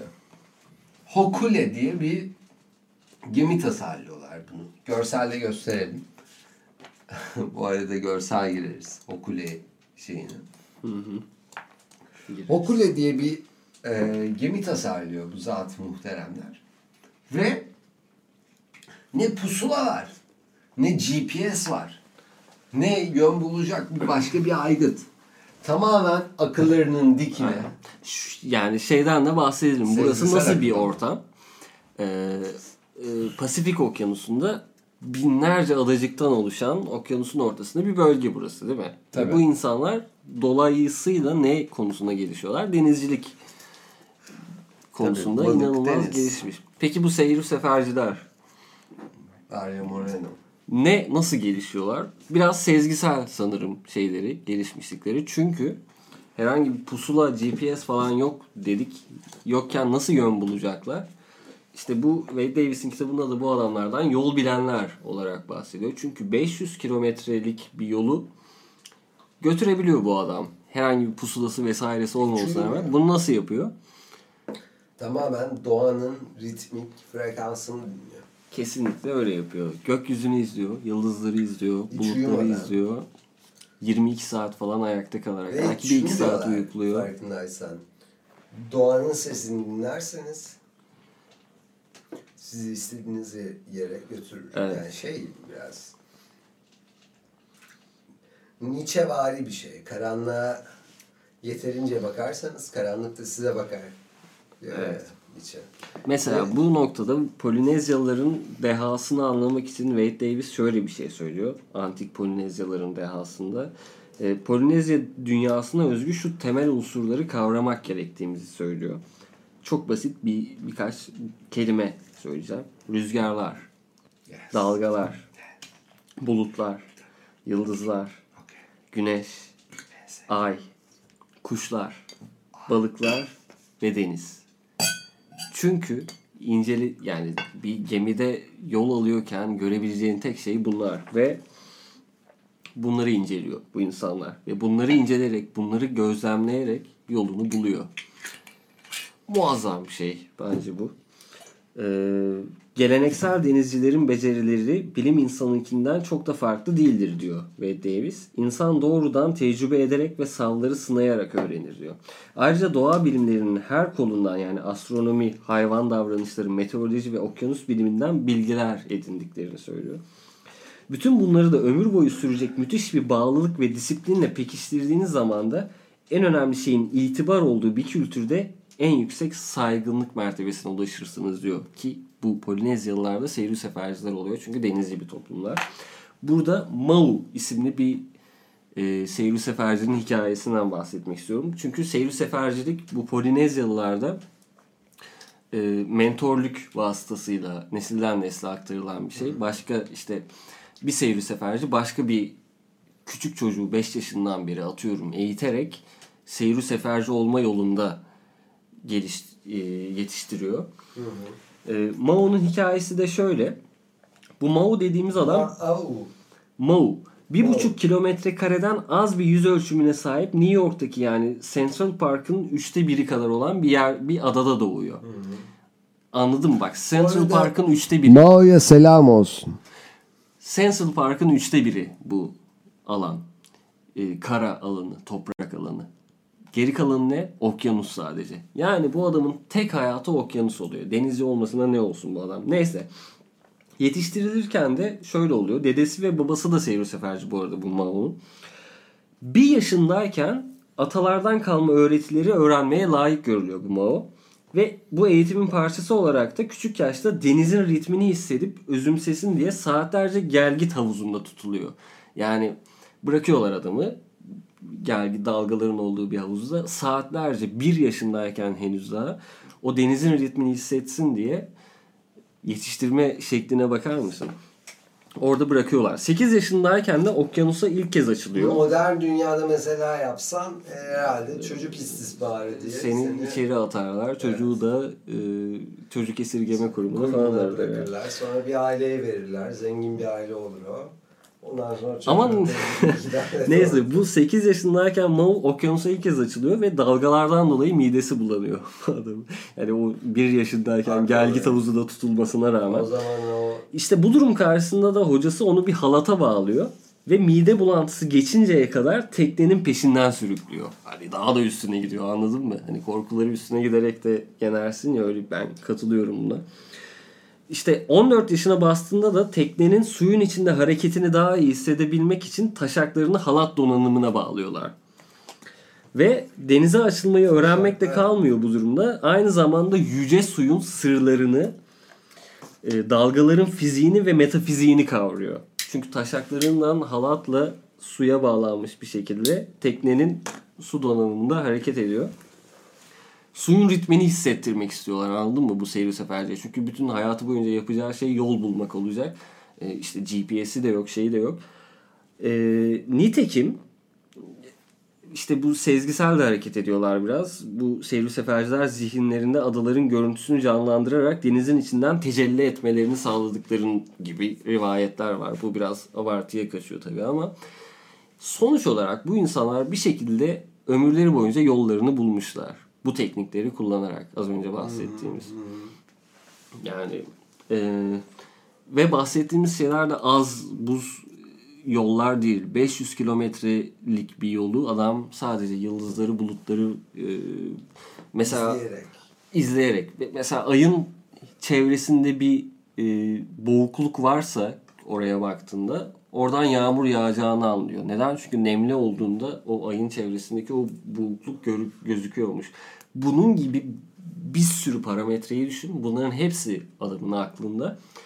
Bu şekilde gözlemleyerek çevresini işte denizin vurduğu dalgaları da izleyerek dalgalardan nereden kara çıkabilir falan diye bir şekilde yollarını bulup o 500 kilometre yolu götürüp diğer adayı bulabiliyorlar. Bu Bu işte e, bu sezgisel aklın nasıl bize yol gösterebileceği bilimsel verilerin dışında ki bilimsel veriler de çok Ki Batı önemlidir. kabul- mantığı kullanan bir şeydir. Evet. Bir, e, olgudur. Doğuda mesela şeyler var ya bu e, sanyasinler dediğimiz salular. Taşaklar deyince aklıma geldi. Salular biliyorsun taşaklarını taşaklarına çok acımasız şeyler yapıyorlar. Ne yapıyorlar? Şimdi saduların bayramı falan filan var. Bunlar sadular şimdi bunlar ailelerinden uzaklaşıyorlar. E, tamamen Nirvana'ya Neredeydi bu sadular? Hindistan'da. Katmandu'da var. Nepal'de bazen evet. Kathmandu, Nepal, Hindistan. Şivanatralar. Ayinleri. Ot içiyorlar.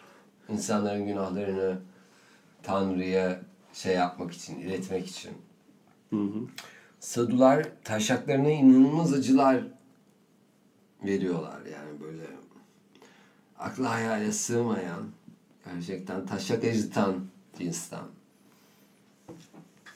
Garip garip şeyler yapıyorlar. Ben saduları o anlamda desteklemiyorum yani. Sadular biraz beni hayal kırıklığına uğrattılar. Bu kadar acımasızlık olur mu? Çünkü Zorba'yı okudum. Zorba'yı okudum ve saduları hani saduları olduğu gibi kabul edebilirdim. Zorba'yı okumasaydım. Ama Zorba'yı okuduktan sonra saduları kınıyorum. Çünkü bu kadar acımasızlık olmaz kendi bedenine. Yani Hristiyanlık var. Şey vardı değil mi? Böyle kollarını kaldırıyorlar. Şu devrim. Şehadet ediyor falan herif. kolunu kaldırıyor abi. Kolunu böyle tutuyor. Ondan sonra kolunu yıllarca böyle tutuyor. Havada artık kalıyor. Kemikleşiyor o kol. Bir daha da hareket Hava- ettiremiyor. Havada kalıyor. Bir daha da hareket ettiremiyor kolunu. Yani bu Gerek okey. yok ya bence öyle Gerek yok. Bu kadar acımasızlık. Benim Zorba bir erkek kitabı mı sence? Zorba kesinlikle bir erkek kitabı. Çünkü e, dönemin de etkileriyle erkek şeyi de yazılmış. Kazancı ikisi nasıl bir yazar sence? Erkek bir yazar. Erkek yazar. Ee, Şey de şeyde çok Nobel duygusal. Edebiyat Ödülü, Ödülü'nde e, yanılmıyorsam 1950'ler ee, işte Nobel Edebiyat Ödülü verecek falan. Abi ödül kamuya veriliyor. Yabancı kitabına. kitabına Hı. veriliyor. Ve kamu çıkıyor kürsüye. Bu ödül kazancı ikisine hakkıydı diyor Zorba için. Zorbayla yabancı kapışıyor. Hmm. Yabancı alıyor ödülü. Ki sence de öyledir bence muhtemelen. Çünkü Zorba'yı okuduğun dönemi hatırlıyorum. İnanılmaz etkileyici. Yani yabancı olağanüstü bir kitap ama Zorba'yı zor- okuduğun dönemde şunu hatırlıyorum ben. Bak sen Zorba'yı okumuştun. Evet. Ondan sonra elinde bir iki kitap gördüm. Ee, bitirmedin galiba onları. Sonra tekrar Zorba geldi eline. Zorba'yı ikinci kez okumaya kitap çünkü. başlamış. Evet. Sen şey demiştin Metin Erksan'ın Susuz Hızlı izledimse bu tam bir erkek Filmi. Evet. demiştin. Ee, yani o tam bir erkek filmi ise Zorba tam bir Erkek kitabı. erkek. erkek olmaktan utanıyor muyuz? erkek Keşke kadınlar gerçekten bir... Mesela şey beni hep eee hayal kırıklığına uğratmıştı. Dünyada daha fazla kadın olduğunu biliyor muydun? Hı hı. Yani erkekten Erkek çok, çok dünyada daha daha, fazla kadın var. Hı hı. Ama nerede bu kadınlar? Evlerinde mi? Çok belli kültürlerde öyleler evet. Mesela Arap Orta Doğu'da evinden çıkamadıklarını biliyoruz. Özellikle bazı Gerçi ara Arabistan'da şimdi kadınları Şimdi enteresan Mustafa Kemal Atatürk biliyorsun dünyada ilk kadına seçme ve seçilme hakkını tanıyan kişi. Öyle miymiş? Öyle. İlk mi? Emin İlk. misin? Dünyada ilk kadına seçme ve seçilme hakkını veren kişi Mustafa Kemal Atatürk. Atatürk'ü seviyorum. Burada bir hani, tuhaflık yok çünkü Mao da seviyordu. Mao e, ilkokul kitaplarına Atatürk'ün İyi de Mao yani çok da şey bir insan değil yani örnek alınacak. Çünkü inanılmaz katliamlar gerçekleştirmiş. Ay, mesela sana bir şey soracağım. Bir devlet kuruyorsun. Evet. Tamam mı? İnsanlar var o devletin içinde. Ve belli fikirlerin var. Ama belli fikirler. Mesela bugün o devleti kuracaksın diyelim. Erdoğan var başında değil mi? Hı hı. E, Erdoğan'ı destekleyen insanlar var. Ve senin bir fikirlerin var. Aydınlık bu fikirler. Ve e, bu fikirleri cereyan ettirmen için, bu fikirleri gerçekleştirmen için bir takım katliam gerekli. Yani barış dediğin şey... Hayır ben her zaman... Şu anda biliyorsun ki son günlerde Suriye'ye girdik. Bir savaş içindeyiz. Evet, bunu, Ve bunu buna kabul etmemek e, mümkün değil. Barış yani. harekatı deniyor. E, E, Pınar en sevdiği. huzur getirmek için. Çok tatlı kelimeler değil mi? Pınar. Pınar, Barış Pınar Harekatı. Barış Harekatı. Orada Bayılıyorum bu insanların. birbirlerini öldürüyorlar. Şeyini. Birbirini öldürüyorlar. Çok güzel. Ne güzel. Biz ne yapacağız askerlik? Biz de götümüzü yırtıyoruz üniversite bilmem ne falan filan diye askerlik uzasın belki. Ben herhalde alacağım Karadağ pasaportunu. Bilmiyorum, Sen belki şanslı piç. E ben E-Devlet'ten baktım kaydıma. Benim yedi göbek Ordu, Perşembe, Şenyurt ve Anaç köyü arasında geziniyor. Akraba evliliği olma ihtimalim yüksek. Çok yüksek. Evet Aynı ve içinde. gerçi ben İstanbul'da doğan ilk çocuğum. Hı hı. Ben de öyle. diğer bizim hepsi, diğer, diğer hepsi Ordu'da olmuş bizim ailenin. Ve Anaç ve Şenyurt arasında gidip gelmiş. Lakin bir dönem olmuş abi. Anaç ve Perşembe'nin Anaç ve Şenyurt köylerinde arada bir nehir geçer. Bunu arkadaşlarla paylaşmak istiyorum. Perşembe çok güzel bir yerdir. Gidin, görün. Yasonburnu, gezin. Bir arada nehir geçer Şenyurt ve Anaç köyünde. Bu dere, nehir artık nehir değil gerçi dere diyebiliriz ona. Ne hikmet ise bu iki köyü birbirinden ayırır ve bu iki köy resmi olarak olmasa da e, manevi olarak birbirlerine düşmandırlar. Yani bir e, herhalde bu iki köyün ağası mıdır artık çocukları mıdır bilmem ne midir bir bir husumet var aralarında ve bir çatışma var. Gerçi benim ailemde Anaçlı ve Şanyurtlu insanlar çok ama bir şekilde bunlar çıkamamışlar İstanbul'dan. Sonra benim dedem zamanında Kenan Evren 1980'ler döneminde işte silah tüfek üretiyor dedem. Sonra Kenan Evren şey diyor abi işte bütün silahları tüfekleri falan filan en yakın karakola teslim edin. Dedem de gömüyor? Dedem de gömüyor. Sikerim Kenan Evren'in diyor. Umarım öyle diyordur. Sikerim Kenan Evren'in de senin de bilmem neydi. Geçen bir şey okudum. Kenan Evren Ahu Tuğba diye bir aktris mi ne varmış bizim memlekette galiba. Ona aşıkmış falan böyle saçma sapan bir şey oluyor. İnternet çok tehlikeli bir şey arkadaşlar. İnternetten uzak durun. Bilgi nereden edinilir abi? İnternet dışında. Egemen sürekli kütüphaneye git diyor bana. Bu son dönemde yaptığı çok büyük şeylerden, e, tavsiyelerden biri sürekli hani bir araştırma yapacağım diyorum. Kütüphaneye git falan gibi söylüyor. Abi kütüphane mi kaldı? Desene Yemen'e kütüphane mi kaldı? İşte anlatıyor işte Taksim'de varmış. E, Taksim'de. Evet. Taksim'de Git oraya falan. Vay anasını sayın seyirciler. Taksim'de kütüphane varmış. Araplar Komitesi'nin kurduğu. Velhasılı kelam zaten olmuş kazalarıyla ülke zehir. Toplumda sen Türk toplumu tam bir kevgir arkadaşlar. Alabildiğin e, boşluk içi. Nasıl Neyse, bir toplum bu- mesela sence Türk toplumu? Türk toplumu. Ne İçinde var? yaşadığım için sevmiyorum doğal olarak. Dışarıdan mesela geçenlerde Okan geldi. Rusya'dan. Ben bayılıyorum bu şeylere. Bir e, böyle bir milliyetçilik yansıtıyor ama bunu tabii bir İspanyalıya da bir Arjantinliye de sormak gerekiyor herhalde. Ya da bir Papua Yeni Gineli'ye de sormak gerekiyor. Hep bir şey vardır. Ben bayılıyorum bu şeye. Dünyayı gezmek, duy- duyarsın bunu. Dünyayı gezdim abi. Her yerini dolaştım, köylerine kadar. Türkiye gibi bir yer yok. Türkiye muhteşem, Türkiye olağanüstü, Türkiye fevkalade. Her yerinde dolaştım dünyanın bu arada falan. Ben bayılıyorum bu kelimeye. Nedense bana bir milliyetçilik aşılıyor. Ya vay amına koyayım dünya demek ki bok. Hiç çıkmaya, gezmeye, dolaşmaya gerek, Gerek yok. yok.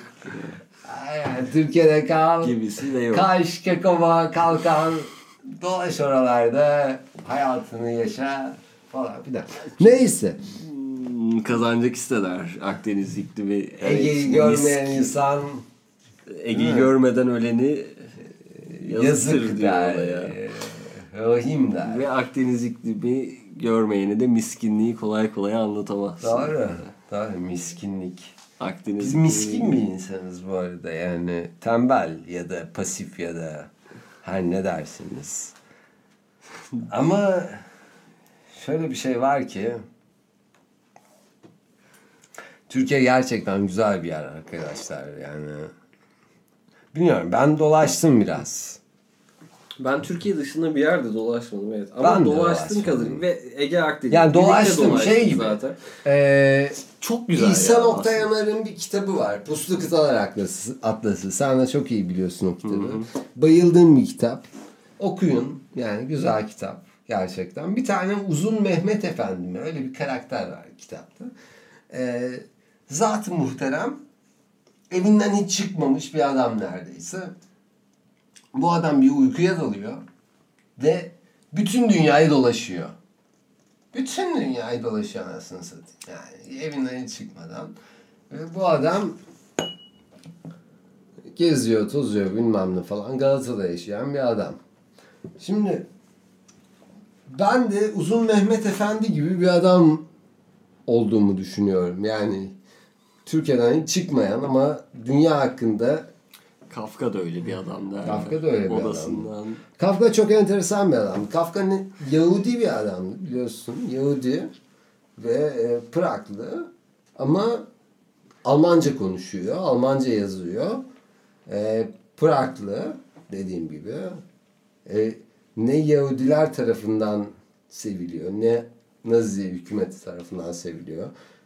Bence onu yabancılaştıran, bence onu Kafka yapan şey de buydu galiba. Aidiyetsizlik. Ben de öyle bir şey hissediyorum sanırım. Aidiyetsizlik yani. Hiçbir Türkiye'nin yere ait güzel- olmayanları iyi tanırım, iyi bilirim. Her yere Her aitmiş gibi gibi. davranırlar. Evet. Giritli bir Türk yazarının söylediği gibi. Ben de öyle hissediyorum. Ben de. Yani dünyayı dolaşmadım. Dünya hakkında konuşuyorum. Türkiye hakkında konuşursam elbet biliyorum çünkü. Bir, bir şeyler çıkacak ama bizim millet çünkü öyledir yani. Ee, senin konuştuğun şey üzerine bir şey söylemeyi çok severler. Ben de severim. Farkı farkındaysan mesela şey yapmam ama sevmekle beraber yorum yapmayı sevmem mesela. Ee, sosyal mecralar ya da her neyse o. Ee, bir şey konuşulursa onun üzerine bir şey söylemeyi sevmem. Ama hep içimden içime bir şey vardır. Bir birikim vardır. Onu biriktirir, biriktirir, biriktirir. Olduğu tam yerde söylemeyi severim. Hı. Bunu da herkes sevmez. Neyse. Nazlar o ya. Benim yine çişim geldi ya. Çok. Kaydı kapatma. Hı? Size bir şarkı açıyorum. Al şunu. Aşağıdan. Gün ışığında hava tam kararırken size aydınlık getirsin. Umarım. Cash room. Word up. Two for fives over here, baby. Word up. Two for fives. Niggas got garbage down the way. Word up. Cash in. Everything around. Evet. İyi akşamlar.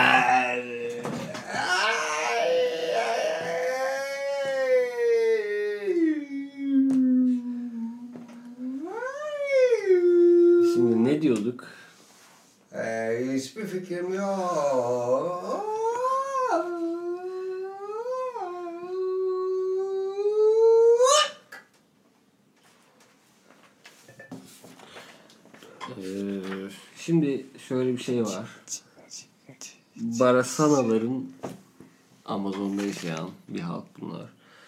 Felsefeleri gibi bir durum var. Ee, bu insanların yaşamında yiyecek güç demek oluyor. Zira enerjinin bir yaşam biçiminden diğerine geçişini temsil ediyor. Barasanalarda ne yoktu? Zaman. Zaman kavramı diye bir şey yok. Sürekli olarak şimdiki zamanda yaşıyorlar. Şu anda var. Evet. Şu an var. Ee, Yok. ve Gün yok. örneğin erkeklerin balık tutmak için ya da avlanmak için ormana gitmesi hiç de sıradan bir eylem değil. Bahsetmiştim sana bundan. Ee, ilkin bu eylemi gerçekleştirmek için şamanın hayvanların efendileriyle müzakere için bir vecd haline geçip ruhani koruyucularla mistik bir sözleşme yapması gerekiyor.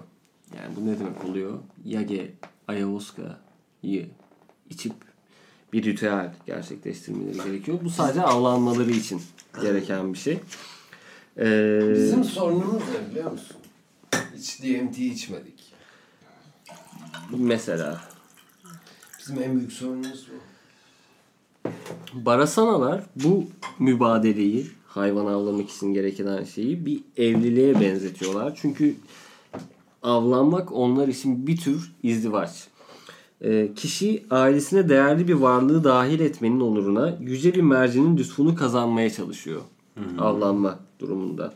Et avcının hakkı değil ruhani dünyanın bir lütfu olarak görülüyor. Ee, izin almadan öldürmek de e, ister jaguar, ister anakonda, tapir gibi kartal biçiminde bir şey veya olsun ruhsal bir koruyucu tarafından öl- öldürülme riski taşıyor. Yani bunlar bir anlaşma yapmadan bir avlanma gibi bir durum söz konusu olmuyor. Bu yüzden avlanma çok da sıradan bir eylem değil barasanalarda. Her ne kadar hayatta kalmak için bunu yapsalar da bir anlaşmaya mutabık bir şey olarak görüyorlar bunu. Ee, ormandaki erkek de hem avcı hem de avlanan konumunda gözüküyor. Komşu kabileler arasında huzur ve barış tesis eden ve kutsal eşyaların, yiyeceklerin ve kadınların mübadelesini kolaylaştıran ihtiyatlı sosyal politikalarda aynen doğaya uygulanıyor. Yani hayvanlar potansiyel akrabalar olarak görünüyor ve keza nehirlerde, ormanlarda insanların sosyal dünyasının bir parçası olarak görülüyor. İşte bütün bütün bu fikirler ve sınırlamalar da efsanelerden ilham alan bir toprak düzenleme planı olarak gözüküyor.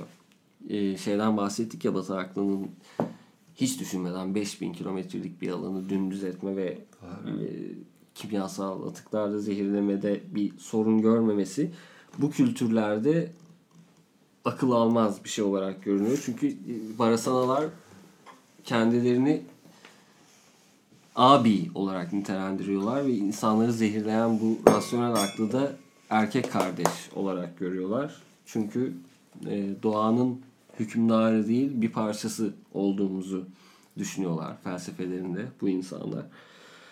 E, mesela çeşitli düzenlemeler de var avlanmalarında. Avlayabilecekleri 45 av hayvanı türü arasından sadece 20'sini düzenli olarak avlanıyorlar. Aslında avlanma yasağı da var yani bu insanlarda. Karmaşık yiyecek sınırlamaları var. Besin zincirinin alt kademelerine yoğunlaşan, hayli farklılaşmış bir geçim kaynağının ortaya çıkmasına neden olan e, bir durum söz konusu. Tapir denen hayvan çok nadir avlanıyor mesela ve her halükarda Tapir. yaşlılara tahsis ediliyor. Nasıl bir hayvan mesela? Ee, ben tanımıyorum tapiri. Tapir bakalım abi bir saniye. Hemen internetten bakalım. Ya bakalım lütfen. Tapir. Devam. Mesela barasanalarda et protein kaynağı olarak e, balık veya böcek kadar önem taşımıyor. Çünkü e, yani onları daha çok avlıyorlar ama aynı zamanda balıkların da 45 türü varken sadece 20'sini avlama izinleri gibi bir şey var. Gerisini doğaya geri bırakıyorlar. Ee, yani aynı zamanda Sabelta ya da Palometa denilen balıkların yumurtladığı sah- sahiller ve nehir kollarında bahı, balık avlamayı yasaklıyorlar. Ee, böyle çeşitli sınırlamalar koyuyorlar kendilerine. Yüzlerce balık Tapir türünün nasıl bir hayvan biliyor musun? Nasıl bir hayvan? Bak abi.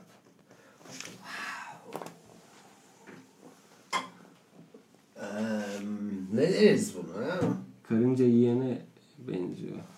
Karınca yiyene benzeyip bir gergedan göğsüne Ama bir karınca yiyen ağzına benzeyen. Hu hu. Olağanüstü. Evet. Ee, bu barasanalarda da bu tür sınırlamalardan bahsettik hayvanları avlarken vesaire. Bunlar aslında şamanik yaptırımlar olarak görünüyor. İnsanların çevre üzerindeki etkisini azaltmak konusunda basbayağı müdahalelerde bulunuyor yani. Bu sebeple bu milletler işte teknolojik gelişmelere yol açamıyor çünkü doğaya bu kadar hükmetmeyi yanlış olarak yorumluyorlar en basit tabirle. Bu tür inanışları doğuran mitolojik olaylar da devam ediyor ve sonuçta insan doğayı bir bütün olarak gören canlı bir felsefe ortaya çıkartıyor. Anladın mı? Bu, bu yüzden e, teknolojik olarak gelişmeseler de böyle bir felsefe içinde doğanın bir bütünü olarak yaşıyorlar. Bütün bunların hayat bulduğu yerde Rahat bırakın tapirleri. Ritüeller oluyor. Ritüellerde bütün bunlar hayat buluyor. Hmm. İşte ayin başladığı zaman zaman Herkes yok olup susar. gidiyor Çak. ve şerefe. Na zdrowie. Zaten zaman diye bir şey de yok bu insanlarda. Ee, ve bu insanlar da aynı zamanda savaşçılar değil, hikmet yani bilge sahibi insanlar itibar görüyorlar. Bilgeler, şamanlar yani onlara danışılıyor. Bütün bunlardan olacak ki doğayı dönüştürme ihtiyacı duymuyor bir insanlar. Nitekim eee, Avrupalılar oraya ayak bastığında 50 bin yıl kadar önce orada yaşamalarına rağmen Misyonerler. Orospu çocuğu misyonerler. orospu çocukları ayak bastığında 50 bin yıl kadar önce hala öyle yaşayan insanlar muhtemelen bir 100 bin yılda bu felsefeyle devam ettiklerinde yine doğaya Bak herhangi bir, bir şey hükümdarlık Bir evrim hakkında bir e, bölüm yapalım. Bir din hakkında bölüm yapalım. Bir de orospu çocuğu misyonerler hakkında bir bölüm yapalım. Bunlar kadar hayatı bok eden bir insan arketipi yoktur abi. Misyonerler kadar lanet insan arketipi yoktur. Bu insanlar Hani az önce bahsettim ya işte az önce dediğim fi tarihinde işte eee, bu İsa kimdir falan diyor ya Piraha kabilesindeki bir üye Hı hı. nasıldır esmer midir beyaz midir? mıdır nedir bu işte diyor ki bilmiyorum ben. E bilmiyorsan ne diye hala onun öğretilerini bana anlatmaya çalışıyorsun ki? Ato Alpöl neydi o? Ondan bahsedeyim mi sana? Hı hı. Bu çok enteresan. Benim çok sevdiğim eee, bir kitaptır. Tüfek, mikrop ve çelik. Jared Diamond'ın bir kitabı vardı. Her insan okumalı bu kitabı. Okumuyorsa izlemeli. Belgeseli de var sanırım. Bahsettiği konu şu. Şimdi velhasılı kelam Pizarro Cortes'in yardakçılarından Amerika'yı yeni keşfeden Columbus'tan sonra Misyonerden bahsediyoruz şu an. misyoner. Pizarro bir misyoner, İspanyol misyoneri. Geliyor abi. Yani Atahualpa'nın bulunduğu bölgeye Ee, ve işte geliyor kardeşi kardeşi bilmem neyi geliyorlar 300 işte süvari 150 insan savaşçı geliyorlar bunlar Pizarro Atahualpa'nın yanına Atahualpa Eldorado muhabbeti vardır o ayrı bir konu ama kimileri söyler ki Eldorado'nun kayıp kent, altın kentin bulunduğu şeye Pizarro sahiptir diye. Bunlar geliyorlar abi. Da geliyor. işte 40 bin tane e, yanında silahsız askeriyle bir meydanda buluşuyorlar. E, sonra misyoner bir Hristiyan e, e, Pizarro'nun destekçisi geliyor. Diyor ki size İsa'yı öğreteceğim. Hani en başta bahsettik ki kitabı gösteriyor İncil. E, diyor ki bunların hiç ses çıkmıyor.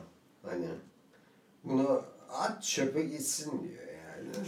Ondan sonra atıyor. Sonra misyoner bağırmaya başlıyor işte sen İsa'ya karşı geldin falan. Pizarro ile birlikte bunları abi tüfeklerle yakıp yıkıyorlar falan. Pizarro inanılmaz tuhaf bir adam. Bunları katlediyor. Hatta Atahualpa'yı esir ediyor. Eldorado'yu bulmak için. Ve bunları tak öldürüyor, kıyıp biçiyor, Atahualpa'yı esir ediyor.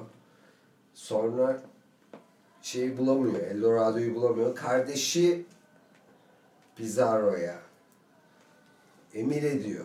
Kardeşi bir süvari ve askeri birlikle birlikte Eldorado'yu aramaya başlıyor. Ki nitekim olayları biliyorsun. Neydi o film? Aguirre. Tanrı'nın gazabı. Herzog'un Tanrı'nın Gazabı Aguirre. Muhteşem bir film. Muhteşem ötesi bir film. Herzog'un yaptığı en iyi filmlerden birisi. Ve Eldorado'yu aramaya çıkıyorlar. Başına gelenler, gidenler falan filan. Neyse Eldorado'yu aramaya çıkmanın macerasının dışında Atahualpa'yı esir ediyorlar. Bunlara Atahualpa'yı eser eden Pizarro mu emin misin bu konuda? Atahualpa'yı esir eden Pizarro. Öyle mi? Evet.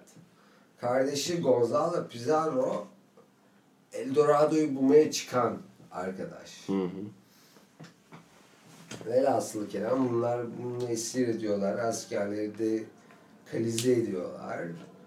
Ondan sonra bütün birliği esir alıyorlar. Meksika'da Cortez esir alıyor. Güney Amerika'yı mahvediyorlar. Aztekleri, Mayaları yok ediyorlar. Ve bugün bize bu zemini hazırlıyorlar. Bugün de Bonasaro diye bir orospu çocuğu var. Gündemimizde. Ve o Amazon'u otoban yaptı. Otoban. Otoban yaptı. Ezan sesi geliyor. Nereden? Sabah ezanında normal ezanlardan farklı bir şey söylenir biliyor musun? Es-salatu hayrun minen nas. Namaz uykudan hayırlıdır. Yalan. Bir öğreti olsa Geçen gün- Budizm'e inanırdım. Budizm'de de altın Buda ile ilgili bir şey okudum geçenlerde. İşte şey tarafında, Kamboçya, Tayland tarafında bir tane Buda heykeli çimentoyla kaplı. 1960'lar sanırım işte bu Buda heykelini taşımaya karar veriyorlar. Ondan sonra bu Buda heykelini taşırlarken çat! Heykel devriliyor. Alçıdan kaplı heykel devriliyor ve bunlar ne yapacaklarını şaşırıyor. İşçiler hemen birbirlerine soruyorlar falan. Tarihçiler geliyor bilmem ne. Sonra çimentonun altından altın kaplı bir Buda heykeli ortaya çıkıyor. Ve yıllar önce yıllar önce işgalciler Buda heykelini yakmasınlar diye çimentoyla kaplamışlar altın Buda heykelini. Ondan sonra altın Buda heykeli bir ortaya çıkıyor. Heykelciler kızıyor falan. Saf altın, altından bir heykel çıkıyor ortaya. Wow diyorlar. Bir bakıyorlar ki yıllar önce işgalciler bunu esir almasın diye çimentoyla kaplamışlar. Çimento kırılıyor ve saf altından altın Buda heykeli ortaya çıkıyor. Ve günümüze taşınıyor.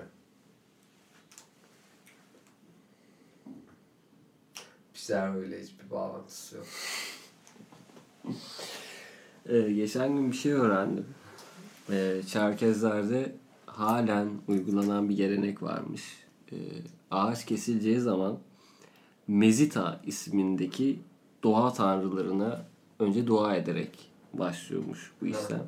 Ve ormana girdiklerinde baltalarını saklıyorlarmış. Ağaçlar görmesin diye saklayarak giriyorlarmış. Ve bu şekilde kesiyorlarmış ağaçları. Ha. Evet. Yahudilerin bu Tevrat'ta falan geçen hikayelerinde Zekeriya diye peyra- peygamber var. İsa'nın dayısı mı artık ne ya artık bu akrabalık bağlarını falan pek bilmiyorum. Elti, görümce e, bizim literatürümüzde çok hala kavrayamadığım bir suret. Zekeriya peygamber işte İsrailler meşhur peygamberleri öldürme safsatasıyla meşhurdur ya. Zekeriya peygamberi bir ağacın kavuğuna saklanıyor Zekeriya peygamber. Ağa- Ağacı yavaş yavaş kesmeye başlıyorlar. Sonra Zekeriya peygamberin çığlıkları duyulu- duyuluyor. Hala kesiyorlar. Sonra Zekeriya peygamber kanlar için yarı vücuduyla ortaya çıkıyor. Yahudiler. Dünyayı kim yönetiyor sence? Kim yönetiyor? Aysa Aşat mı? Kubrick mi? Hala yaşıyor mu? Kim yaşıyor? Kim yönetiyor? Trump. Tavır. Trump yönetmiyor ya. Trump'ın Trump yönetecek mı? bir şeyi de Şu yok. an, şu an Geçen şey Trump şey yapmış. Hmm. Onu gördüm. Obama'dan boyunun daha uzun olduğunu kanıtlamak için bir fotoğraf karesi koymuş böyle. Obama ile yan yana. Ve üstünden böyle şey çizgi çekmiş. Obama'dan ben daha uzun diye. Bunu Twitter'da paylaşmış. Ne salak bir adam. Amerikalılar bu kadar salak değiller. Trump niye bu kadar Ama salak? para kazanmayı biliyor işte. Adam asıl olayı da zaten e, bu değil mi kazancı? Zırvana Fanzin devam edecek. Ben Deniz Ömer ve fevkalade dostum Üstad Alp'le birlikte size iyi günler diliyoruz. Mesela Penanlar denen insanlar da bunlar şeyde yaşıyorlar. Sanırım bugün uzak doğudan bir adalarındaydı. Hangisi hatırlamıyorum. Malezya olabilir. O bölgeye denk geliyor ki Penanların yaşadığı bölgede Amazon'dakinden çok daha fazla çeşi- çeşitliliğine sahip bir ormanları var. Ağaçları, şeyleri. Penan dilinde e, teşekkür ederime karşılık gelen bir tabir olmadığı söyleniyor.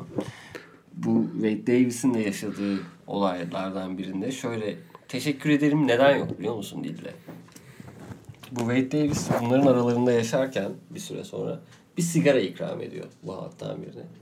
Kadın ne yapıyor biliyor musun? Sigarayı alıyor. 8 kişi var o oturdukları yerde. İçini açıyor, tütünü 8 parçaya bölüp herkese veriyor. Ee, Kimse de teşekkür piç etmiyor. ediyor. Sigarayı piç ediyor ama e, sonuç olarak ki teşekkür ederim olmamasının sebebi de bu. Yani zaten bu bir yükümlülük gibi birbirlerine böyle davranıyorlar. Sigara piç olsa da bir şekilde bölüştürülmüş oluyor birbirlerinin arasında ve kimse teşekkür etmiyor. Teşekkür ederim sayın dinleyici. Bugün bizimle bu anı paylaştığın için Ata Hualpa seni seviyoruz. İyi akşamlar. Uh,